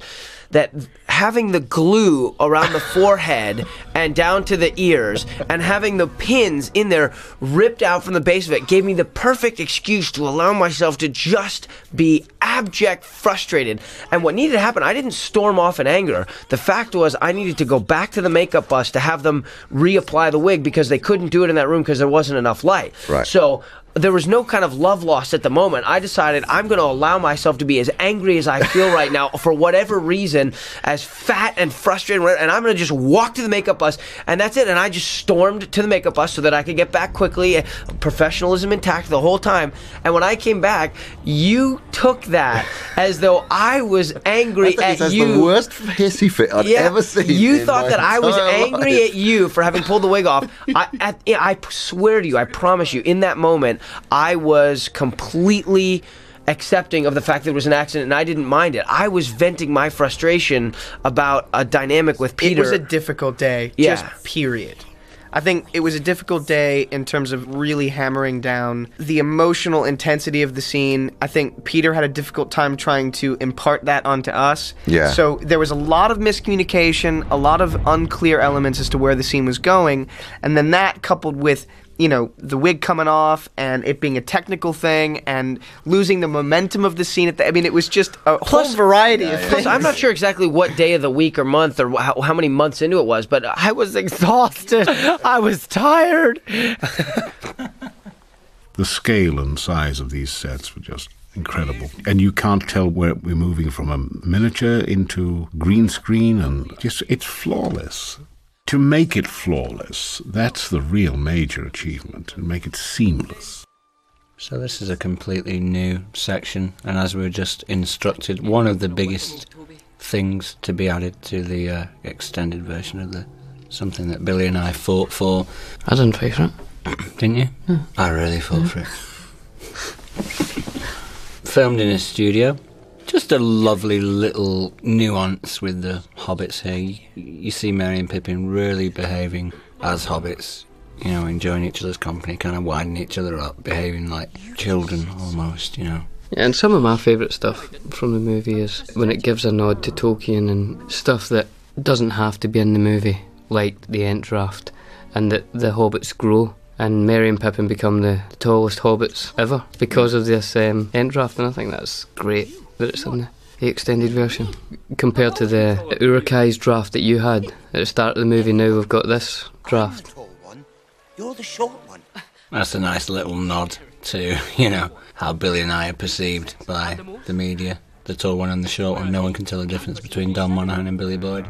Or even more so at that time, um, when we were making the movie, it was just the crew. Mm. Nobody knew who was Billy and who was Dom.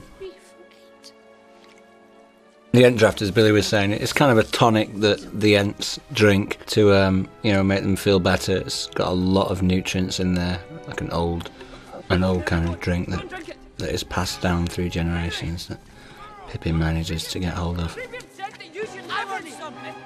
This was fun. This was all kind of rubber roots that would grab around us, and then they poured a load of leaves on top of us. This tree, although it all moved, it wasn't through kind of mechanics, it was just guys moving it with sticks and stuff, so it was really kind of what you'd expect the old B movies to be like. Yeah. Great fun. And good that these Hurons, this the sort of evil side of the trees wakening up, is back in. Yeah, the balance. With good there's bad, and with light there's dark, you know. One of the reasons why people were up in arms about Tom Bombadil not being in is I think that people recognise that that character, which I think in a lot of ways is shown in Treebeard, is someone who's been around that long, that something that's happening over fifty or a hundred years doesn't really matter. So whether Sauron gets into power or if it's Aragorn, it's of no real significance on the huge painting that they live in kind of thing. I think it's really important to show Treebeard saying it's not affecting us, so therefore it doesn't matter. And I think it's really important for the hobbits to say, yes it does. Will you stop eating while I'm trying to say something? I'm really hungry. I think I think it's really important to show that, and I think therefore that Treebeard does become in some ways the storytelling thing that Uh, Tom Bombadil was, the person who's been around so long, and that's shown by, I can't remember what the Entwives look like, I've been around that long, so why should I worry about a small battle in, in this minuscule moment of time? And it takes the hobbits to show that the kind of domino effect of that and what could happen. Probably some of the maddest sections in the whole book, I think, where Treebeard is explaining to the hobbits about the Entwives. It's just complete lunacy, you know, the yeah. fact that he doesn't even know what they look like anymore. I mean, they must look kind of like ants a little bit, you would you have would thought. Think. More than like a tiger. That's Treebeard all over, you know, he's just, he's incredibly wise, but some things he just can't work out. He needs the hobbits around to try and make things a bit more clearer for him. Are you mad at me? No, I'm not mad. I'm disappointed with you. I could, I could never stay mad at you.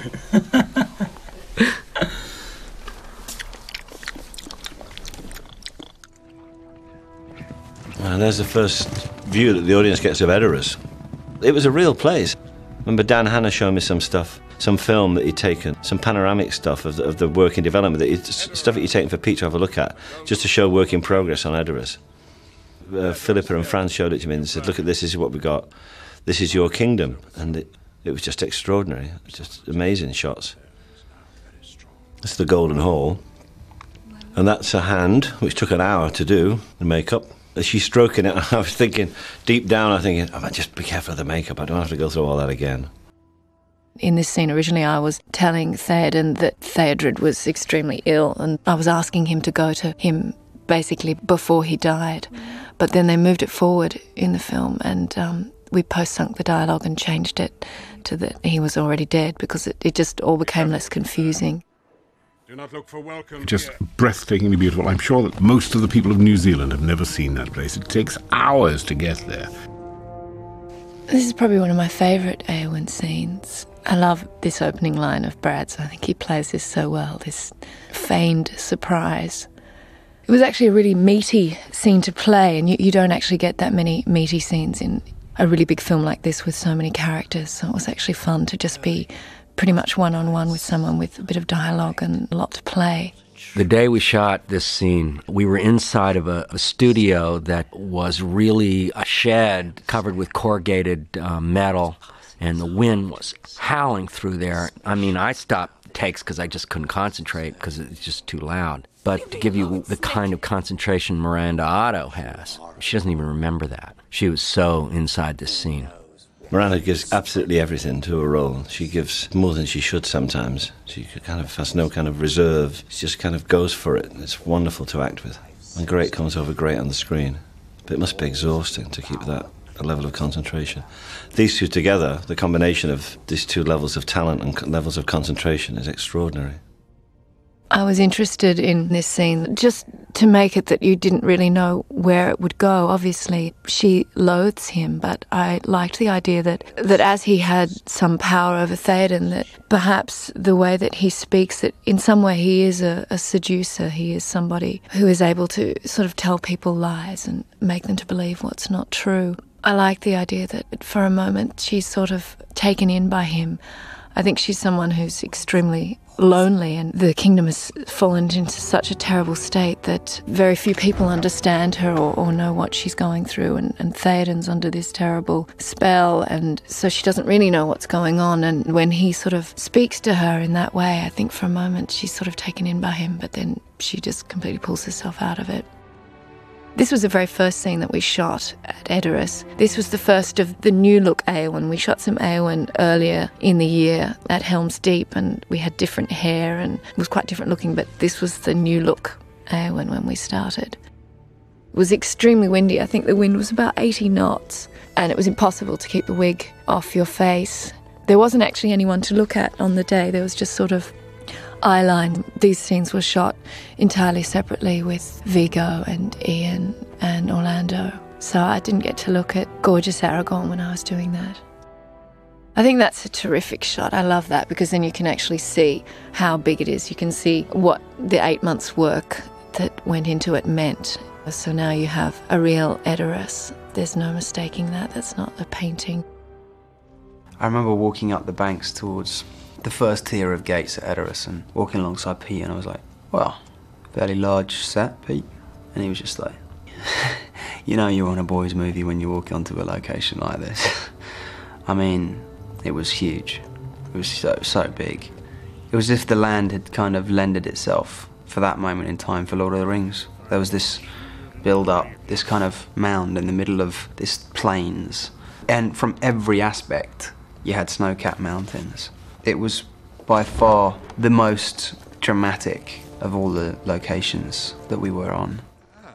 It was a fantastic set. It was quite incredible. It was, I mean, it's a great thing, I think, for an actor not to just have to imagine that, not to be standing in front of a blue screen trying to imagine what Edoras would be, to actually have it all built. I always feel sorry for John in those shots because I always know that John's shots, he mainly shot on his own. Most of his dialogue was shot on different days in different locations, um, pretending as if he's talking to all the other characters. He does it extremely well. I don't know many people who would be able to do that. It was a very lonely experience, I think, for him. Again, breathtakingly beautiful, and I, I dare say it's all had to be ripped down now because I've got an idea it was in trust land or an area of natural beauty, so the whole thing had to be demolished. But again, every detail of the set, the way it was constructed, that you could put a camera on any part of it and it, it wouldn't show that it was just basically propped up here and there. It was just amazing. There's this odd thing about being conscious of things and unconscious, and when you are doing an accent, when you first do it, you're very conscious of it.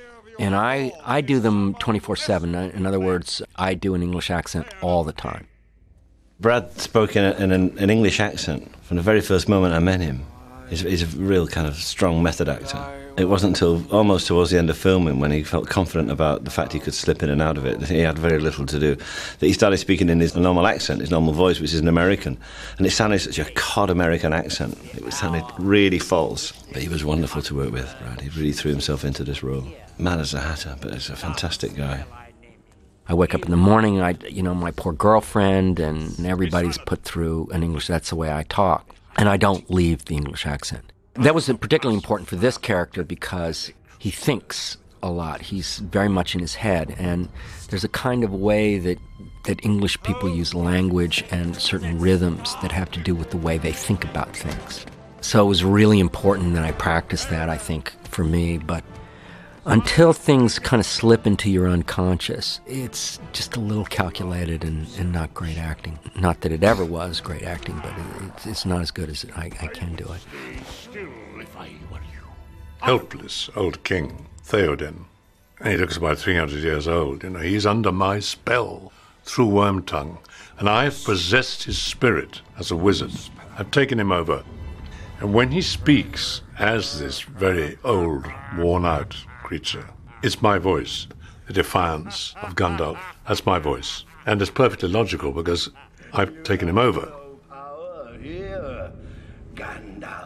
And that extraordinary moment where Gandalf the White displays his newfound power. It's great how Gandalf the White is so different to Gandalf the Grey. From this point onwards, I was very aware that Christopher Lee would have to be coming out of me at some point. So everything I do from now on has got a, a little tick towards how Christopher Lee might want to perform it, which wasn't wasn't difficult on some levels, but on other levels it was really bloody hard, because uh, I'd got a tape of Christopher Lee doing a voiceover. At one point we were going to we were going to have the tape playing, and I would mime to the tape, if you like. But that just proved too difficult. With all this makeup on and all the acting I needed to go through, it was a lot easier to do it the right way around we did it, which was me performing it. And then Christopher Lee put in his voice over my mouth. He kind of overdubbed me. And the first time I saw it was, there's me speaking Christopher Lee. Christopher Lee's such a movie icon. Having his voice coming out of my mouth was quite a privilege, really. People seeing the film were asking me about what it was like, and I seem to go through several stages, and I said, well, I played like three kings in this, I suppose. This is King Lear. This is now going back into King Henry the Fifth, I suppose. This was amazing on film, this thing right here. Look at that. I mean, it's seamless.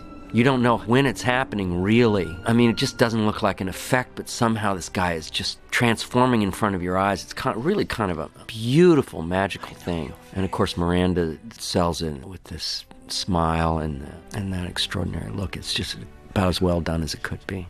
When I look at it, I always wish there was less crying, generally from Eowyn, but um, that's just how it went on the day.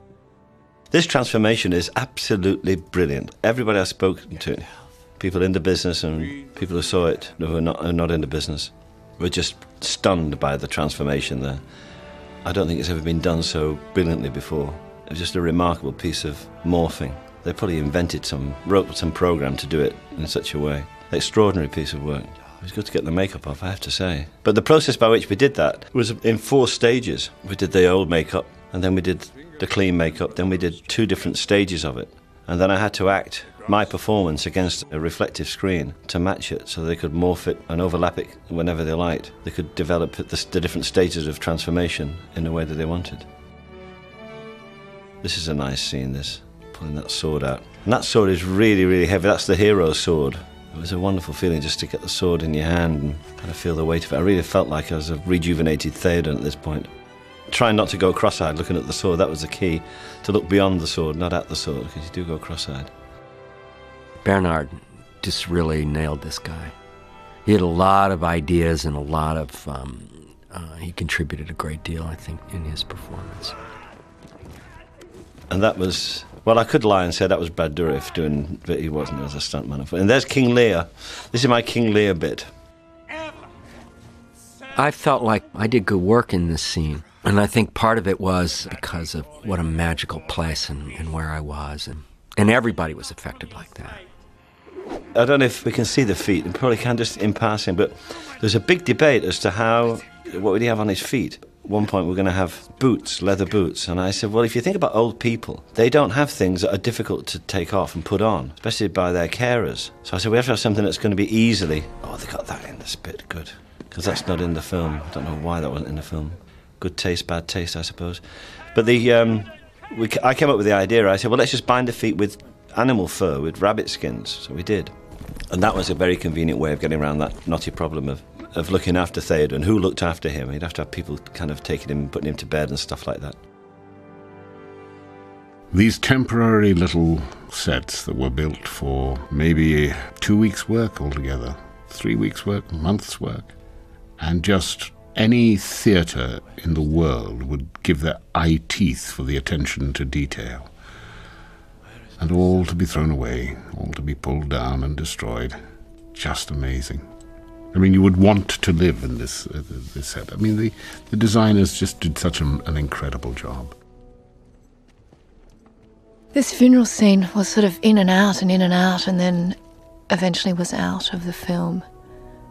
I can see why it was out of the film, because at this stage it was sort of hard to put in something that was quite a long section when the film has to be cut down.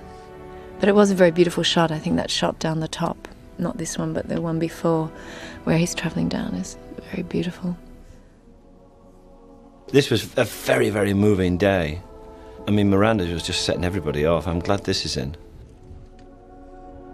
At first, this was a speech, a poem that she spoke, and then they set it to music, and it just changed everything so wonderfully well. for a while, this chanting that we did on the day, it was done at a different speed, I think, of films. Then we changed this all into a song. But it's all about the grief and the loss of loved ones and the loss of heirs and things like that.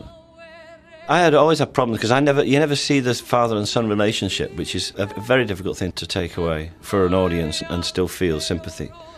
So there was other things that we put in. This is a lovely scene with Ian McKellen and myself. Simbelmuna.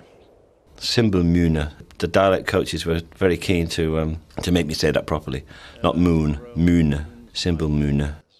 I remember Bernard working on this scene the night before. I think he only got this scene like the day before, and I remember him talking to Philippa, one of the writers, I think it was Philippa, about changing the order of a couple of the lines to make it flow better for him. There was a lot of things on this shoot where you'd receive the pages the day before and have a bit of a meeting over dinner about how to do the scene, and then we'd be shooting it the next day.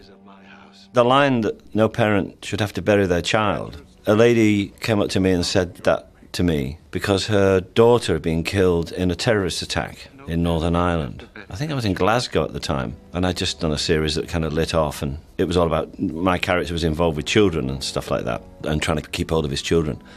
And this woman came up to me and, and said her daughter had died, and how awful it was, and she felt sympathy with the character because she'd lost a daughter, and, and then she turned to me and she said, no parent should have to bury their child. And it just lodged in me so strongly, I thought at some point I'd have to share this with people.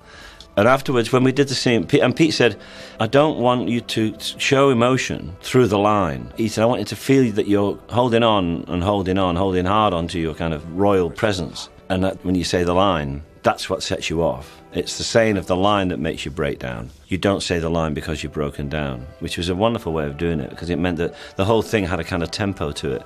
And then on the wider shot, he said, I want you to be more active. I want you to show more grief physically. I wanted to see more of the kind of the to and fro, the, the body moving more. And it just felt so wrong.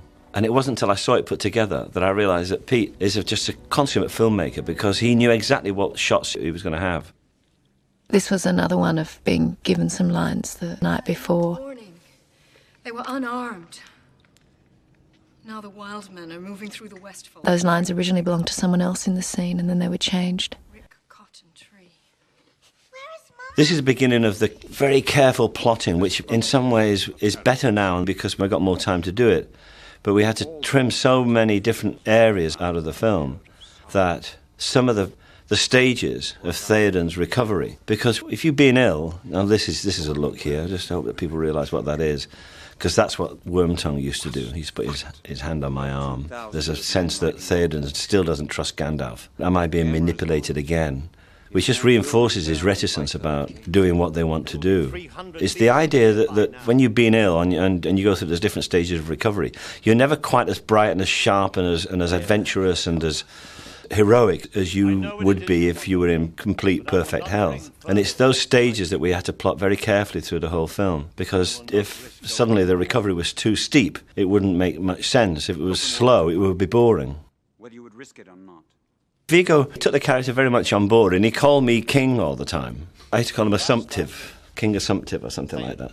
And during that bit, he presented this line, and, and then I put him down. And you could see him visibly kind of wilt underneath it. There was some acting that, as well as actually real wilting. It was really funny. And someone said to me that uh, he gives place an awful lot in the film to the king.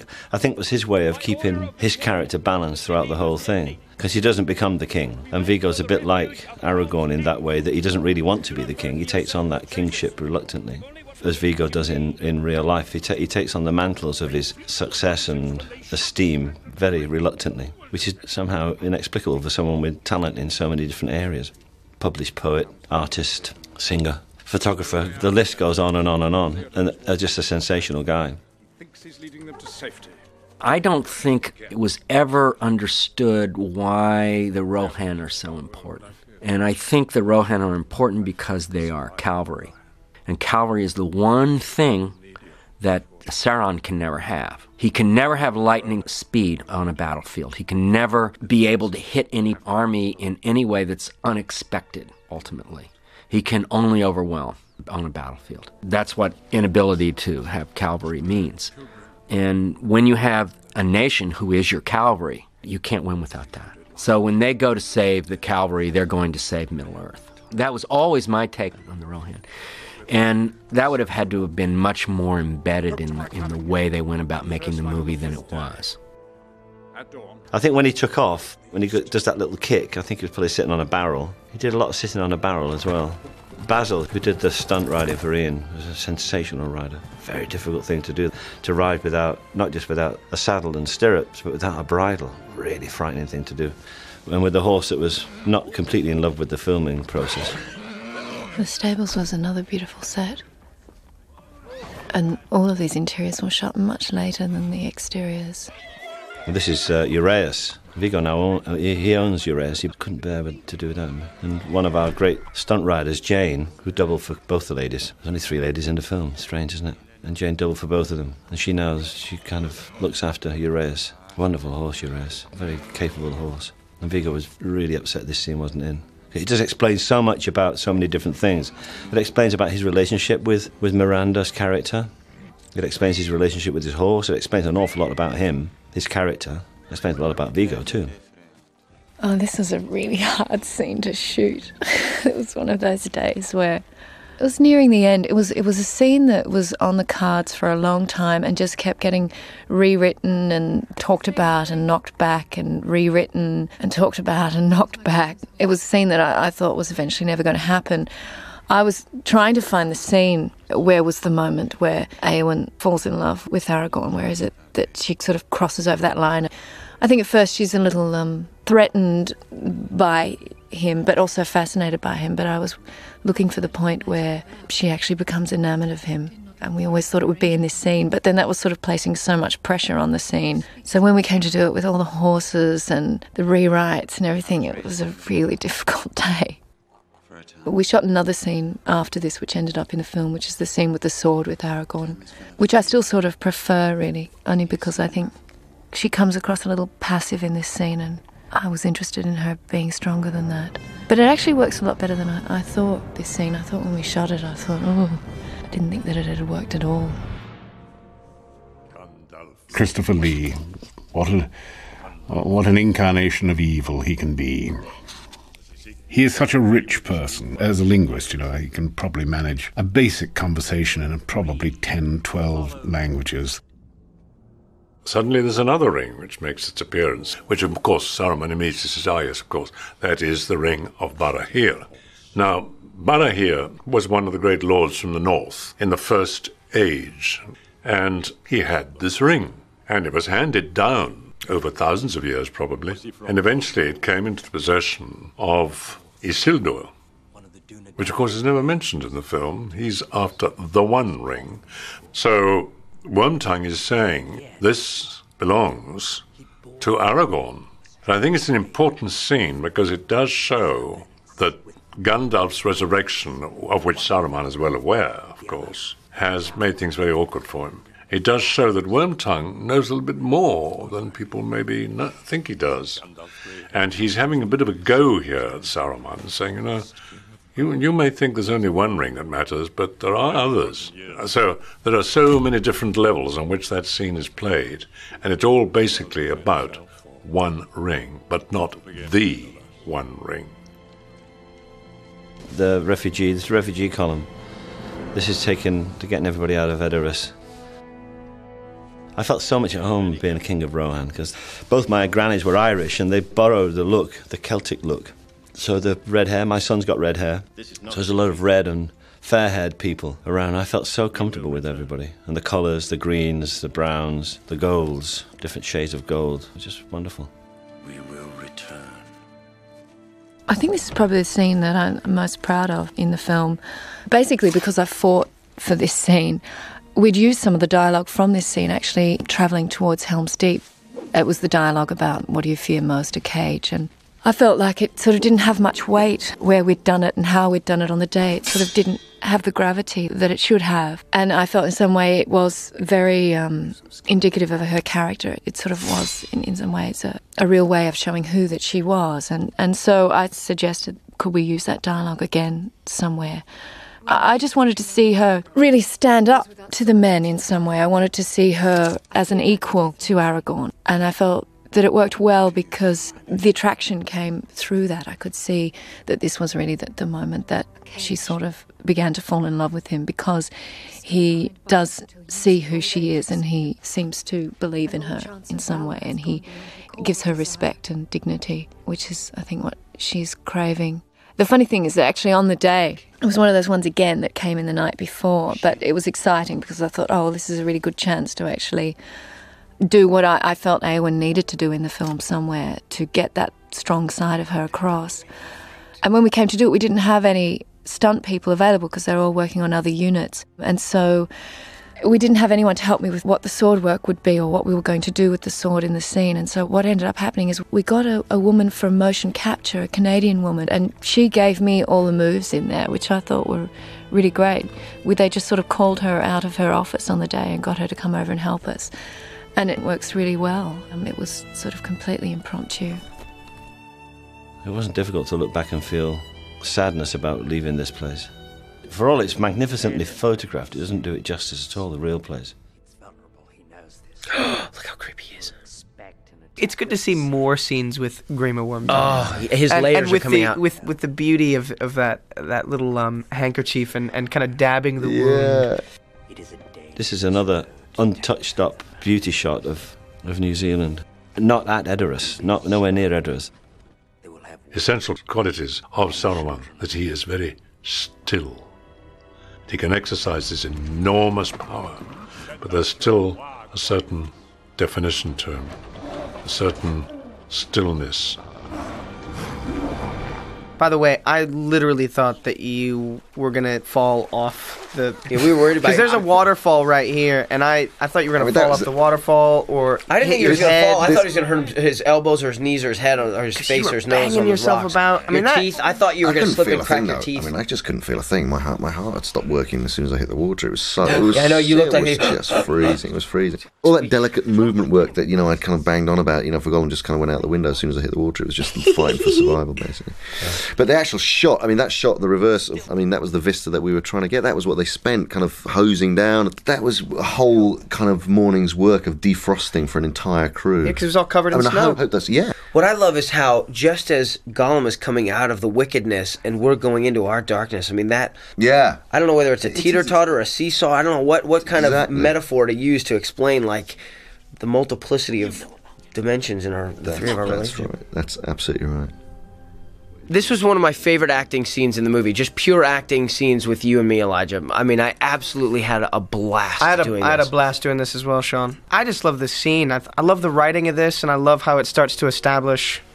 They were really writing dialogue for Sam in a way that they had never done before. And they were also writing dialogue for me that they hadn't really done before. Really? In, in terms of confronting you and... starting to establish yeah. the rift that's beginning yeah, between us. There's a key thing oh, for that. So yeah. important.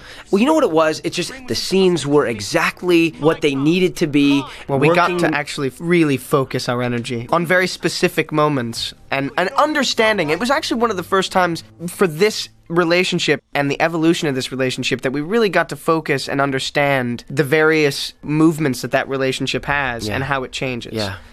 Where this is this is the first thing you really obviously get inside his, his head. And Elijah's hand isn't that fat, and he wasn't stung by a bee. That's a uh, it's an anamorphic it? lens. I thought you were going to say it was a hand double.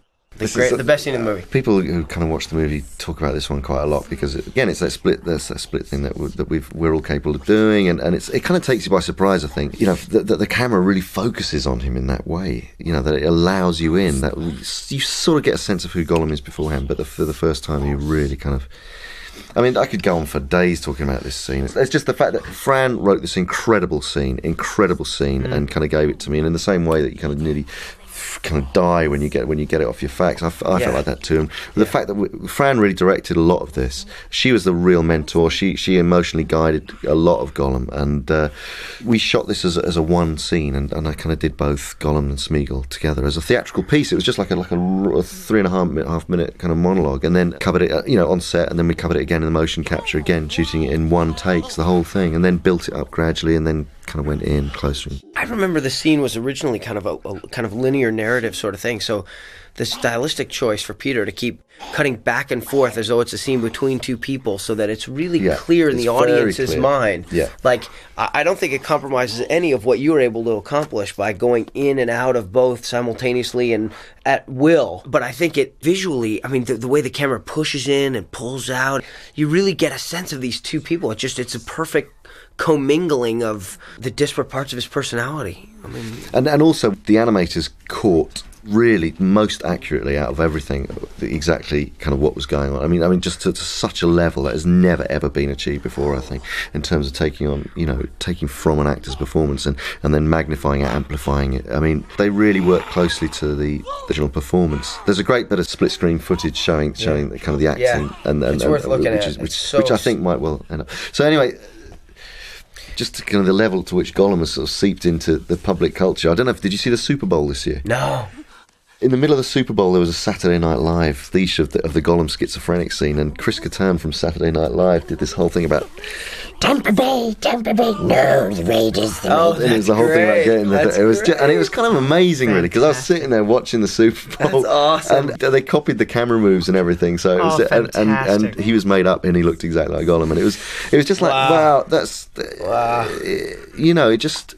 Just really, the, le the, the as I say, the level to which he's kind of sunk into, you know, people absorbing, absorbing yeah. like, the, the, the, yeah. the character, you know, it's yeah. quite, it's phenomenal, really. Did you see um, the episode of yeah. South Park? Yes, they, I saw that. Matt they parodied me. Lord of the Rings, and they made one of the characters into Gollum as well, and it was just magic.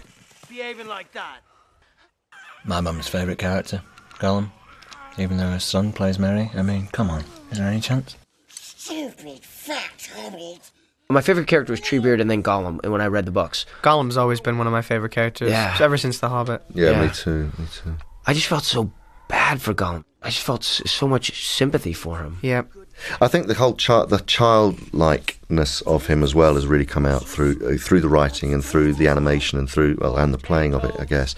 But I mean, that was something that, that we were all, I mean, because Fran, obviously Fran and Pete have got their beautiful children, and I know that Fran drew a lot yeah. from the childlikeness Definitely. of yeah. Billy and Katie, and, and me from Sunny and, and Ruby, and just that kind of loss of innocence is something I think really, really rings true, and, and I think they've done that incredibly. Oh, absolutely. It's going to be sad to see Smeagol fade away, actually. Mm. It's going to be yeah. heartbreaking. Mm. Because you do, you really do connect. And that's another thing I was so impressed with in the film, and not something I, I really connected with while reading the script, because I didn't know how it would it would pan out. But the differences between Smeagol and Gollum, and how very different they are. Sure. And how you can actually connect with Smeagol and feel this kind of... Mm. disdain for and, and fear of Gollum that was and one of my, yeah. as two very I different characters yeah. and, and yet it's you the same. fall in love with Smeagol in this movie. I, I was so impressed with how well that duality worked, you know, and how very distinct those differences are sure. as two very different characters, and and how you can feel so very differently for both of them. It's just, I love that. We filmed this scene twice. I'm so glad we redid it, because the first time we did it, the way I was positioned in terms of body mechanics, I couldn't lift my head up. And it's such an important moment for people who love Sam and who love the book, because seeing an oliphant for the first time, the mythological oh, yeah. creature of an oliphant, I've gotten letters from people. Uh, one in particular that I have in mind that a neighbor of mine handed to me from a friend of hers that... where she just talked about, and this was like a year and a half ago, how she couldn't wait to see the scene where Sam sees the elephant for the first time. And like, I got that letter, and I had we had done it, and I wasn't happy with how we had done it. And then we went back for reshoots, and Peter had this scene set up in the parking lot again, the our side of looking at it. That oh, moment, Sean. No one at home will believe. And this. I remember, and when I'm doing that, I'm thinking about how important it is to that woman to who wrote to me cool. saying how much she wanted to see that moment. Brilliant. I was a little. I was shocked that there were two oliphants. I thought it was an oliphant. I said there were two oliphants. Sam must be doubly impressed. And, and for those of you at home who are as impressed with the oliphants as I think all of us are, get ready for Return of the King, because they're, they're coming back. There's quite a lot of oliphants in, in Return of the King, actually. This was a tough sequence for them narratively to figure out how to bring Faramir in and yeah. how to tie it all together. I remember, remember it was and a that struggle does, really for does that. hinge around that close-up of him shooting. The, yeah, yeah. I mean, that was a, yeah. as you say, it was it's a great Seeing idea. Seeing the captain being a captain in action. Yeah, yeah, yeah. I remember there was quite a lot of difficulty in ironing out Faramir's path and our connection to Faramir and how it was all going to play out. Come on, Sam. This dialogue, I had the most difficult time with. What did you keep saying? Well, the thing, I can't remember, but some of the time, you know, we would get these rewrites that would include some of the most obscure dialogue that was beautiful on the page, but not exactly easy to actualize. And um, this was one particular day that I was just racked with nervous energy. I think energy. you were a little hard on yourself. I don't think it was as bad for you as you're saying it was. I remember no, that day. No, and I, remember I was in. Like, I was in misery. I think I was. I was putting too much importance on the dialogue, and I was worrying about it too much. Hence, uh, why I kept bumbling it. But oh, well, and I remember reflecting on. We were all carrying the weight of the fact that figuring out this exact moment wasn't p completely clear to everybody on how to do it. And one of the great things that Peter and Fran came up with was the balance between something that's pleasing to the contemporary ear in terms of how people speak, and yet something that also captures that sort of historic or mythic quality or whatever it is. And every now and then, like you're saying, you get a ream of dialogue that would be sort of myth-centric or Old yeah. English-centric, and you sort of, whoa, getting your tongue in your teeth around it. Like, Ian would have had no trouble with that dialogue, but you and I, uh, yikes. Yeah, that was one hell of a day. Hello, and uh, welcome back to this too of the uh, cast commentary for the Lord of the Rings Two Towers. I'm Dom Monaghan, just settling in for another, what is it, nine or ten hours of this movie? Apparently twelve. Twelve hours. Yeah, put your feet up. Enjoy this. Here come the refugees. A very short route for this. It looks like we're kind of in the middle of nowhere going a long way, but in actual fact we were very compressed. We had to keep going back and kind of reshooting bits, make it look like we were kind of travelling. And that's Brett falling off the horse. Thank God I didn't actually have to do the fall off, but um, I have done that on movies before. This is a lovely scene between uh, Théoden and Aragorn. It does actually show another stage in Théoden's development. It explains to some extent why Théoden feels so guilty about the fact that he let his kingdom fall into disarray and he wasn't there for his niece, because of his, his own weakness, which was something he couldn't have avoided, because when you're possessed by evil, then you, you're really you're not in control of things. And that was another kind of pointer as to where Saruman's power had, had taken Edoras and everything about it. The stew scene. Well, this is where he forces down some food, yeah. I have to say, I was very happy when, when this scene was cut from the film.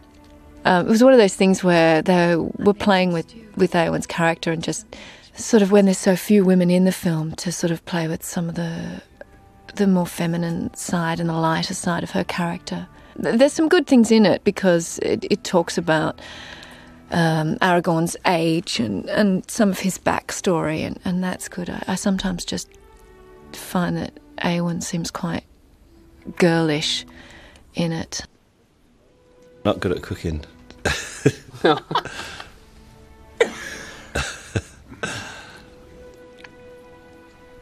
It's good. Really? Very funny. Nice one, Viggo. We tried lots of different things with Eowyn, and because she was one of the few women in there, I think they were interested in in, sto in exploring the story between her and Aragorn. The the. Whatever there is of a love story there, and also interested in exploring the lighter side of, of Eowyn, the, the feminine side of her. I think Eowyn is, is a really difficult role to play because of the, um, the conflicts within it.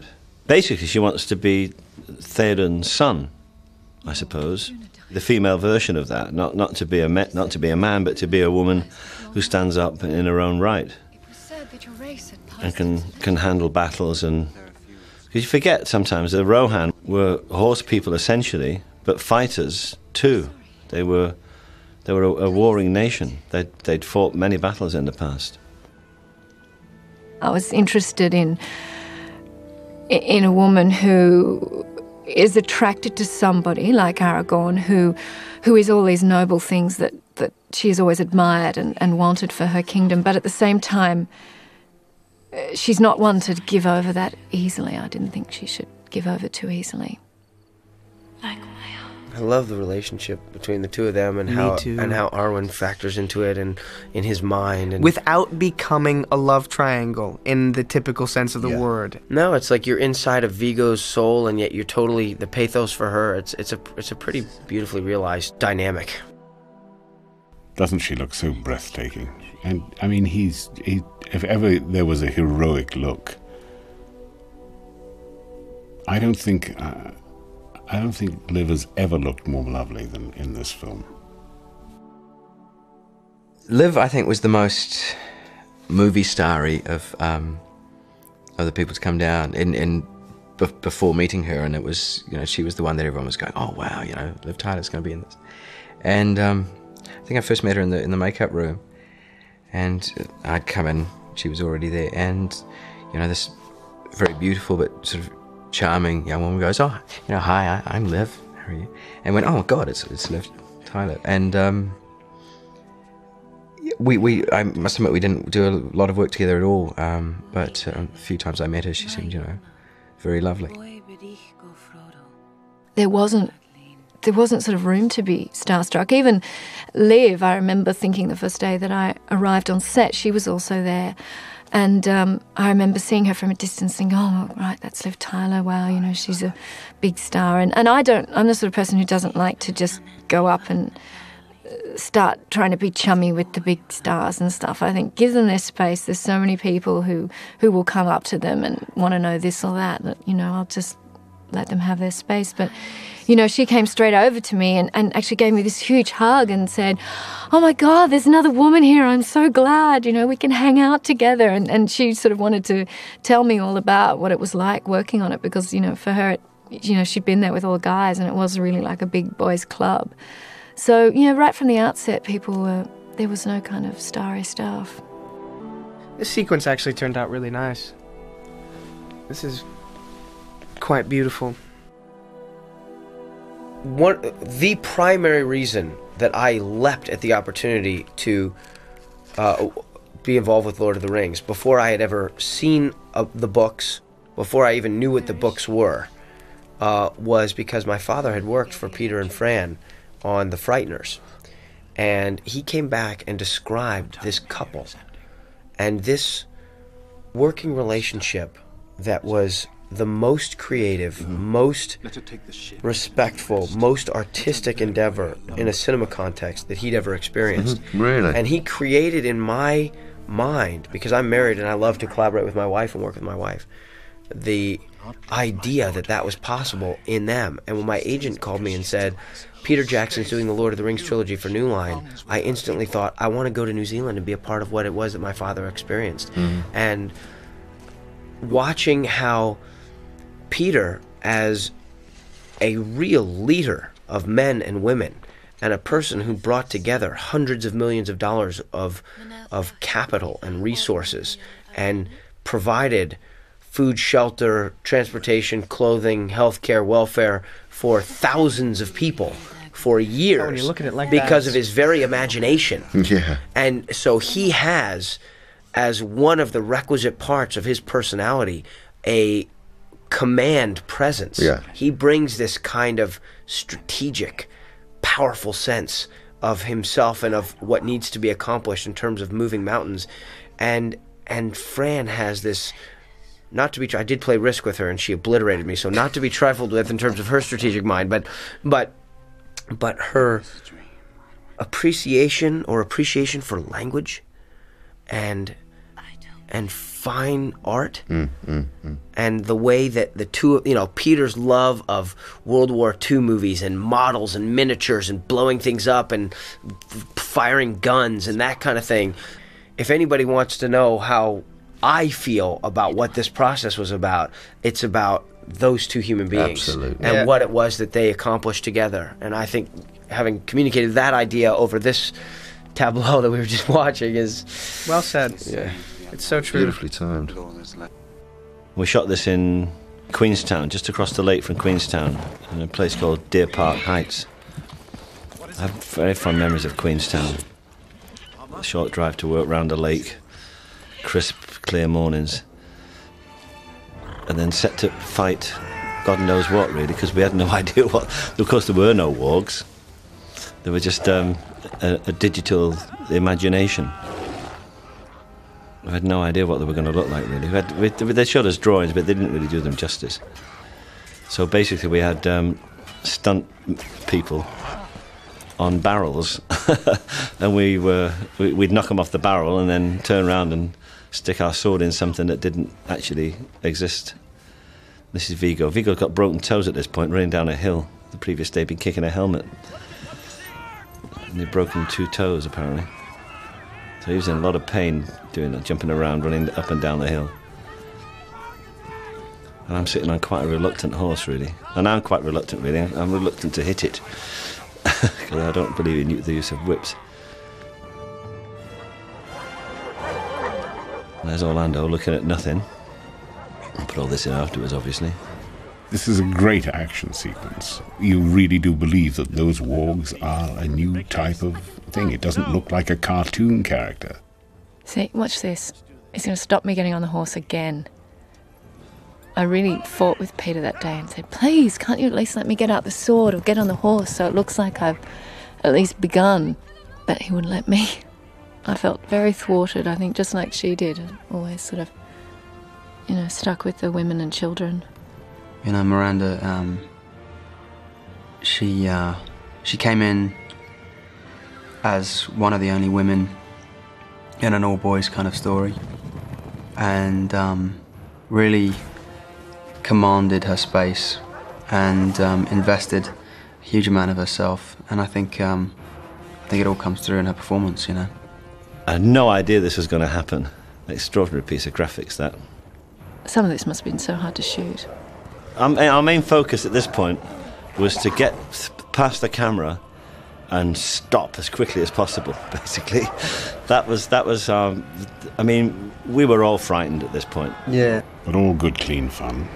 I mean, we went out to work some mornings really kind of frightened. The, the big problem is running a, running a horse at speed is it does take time to stop it. And we didn't, and you have a, you need a runoff area, and the, and because of the location, we didn't have much of a runoff area.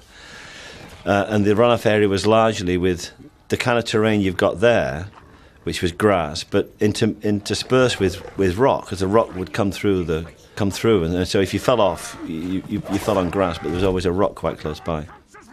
There was a lot of fighting, and the actors are doing their own fighting, and I think it was around the time that they were shooting this that Orlando actually came off his horse. I landed on a rock and broke my rib, which was kind of annoying, but I went, went had it checked out and I was on set again the next day, so it was fine. Just part of the job. I did have this big lump of pseudo-dead horse dressed up like uh, a warg on top of me, and then the, a stuntman, and then, of course, another warg that comes, uh, that comes on top of that. Uh, and I was trapped under it. And it was quite heavy, actually. And even more so when you start adding big stuntmen and Uruk-hai and orc armor. This, this bit here now, look. And there's no warg there, of course. I'm just sticking my, uh, sticking my sword into mid-air.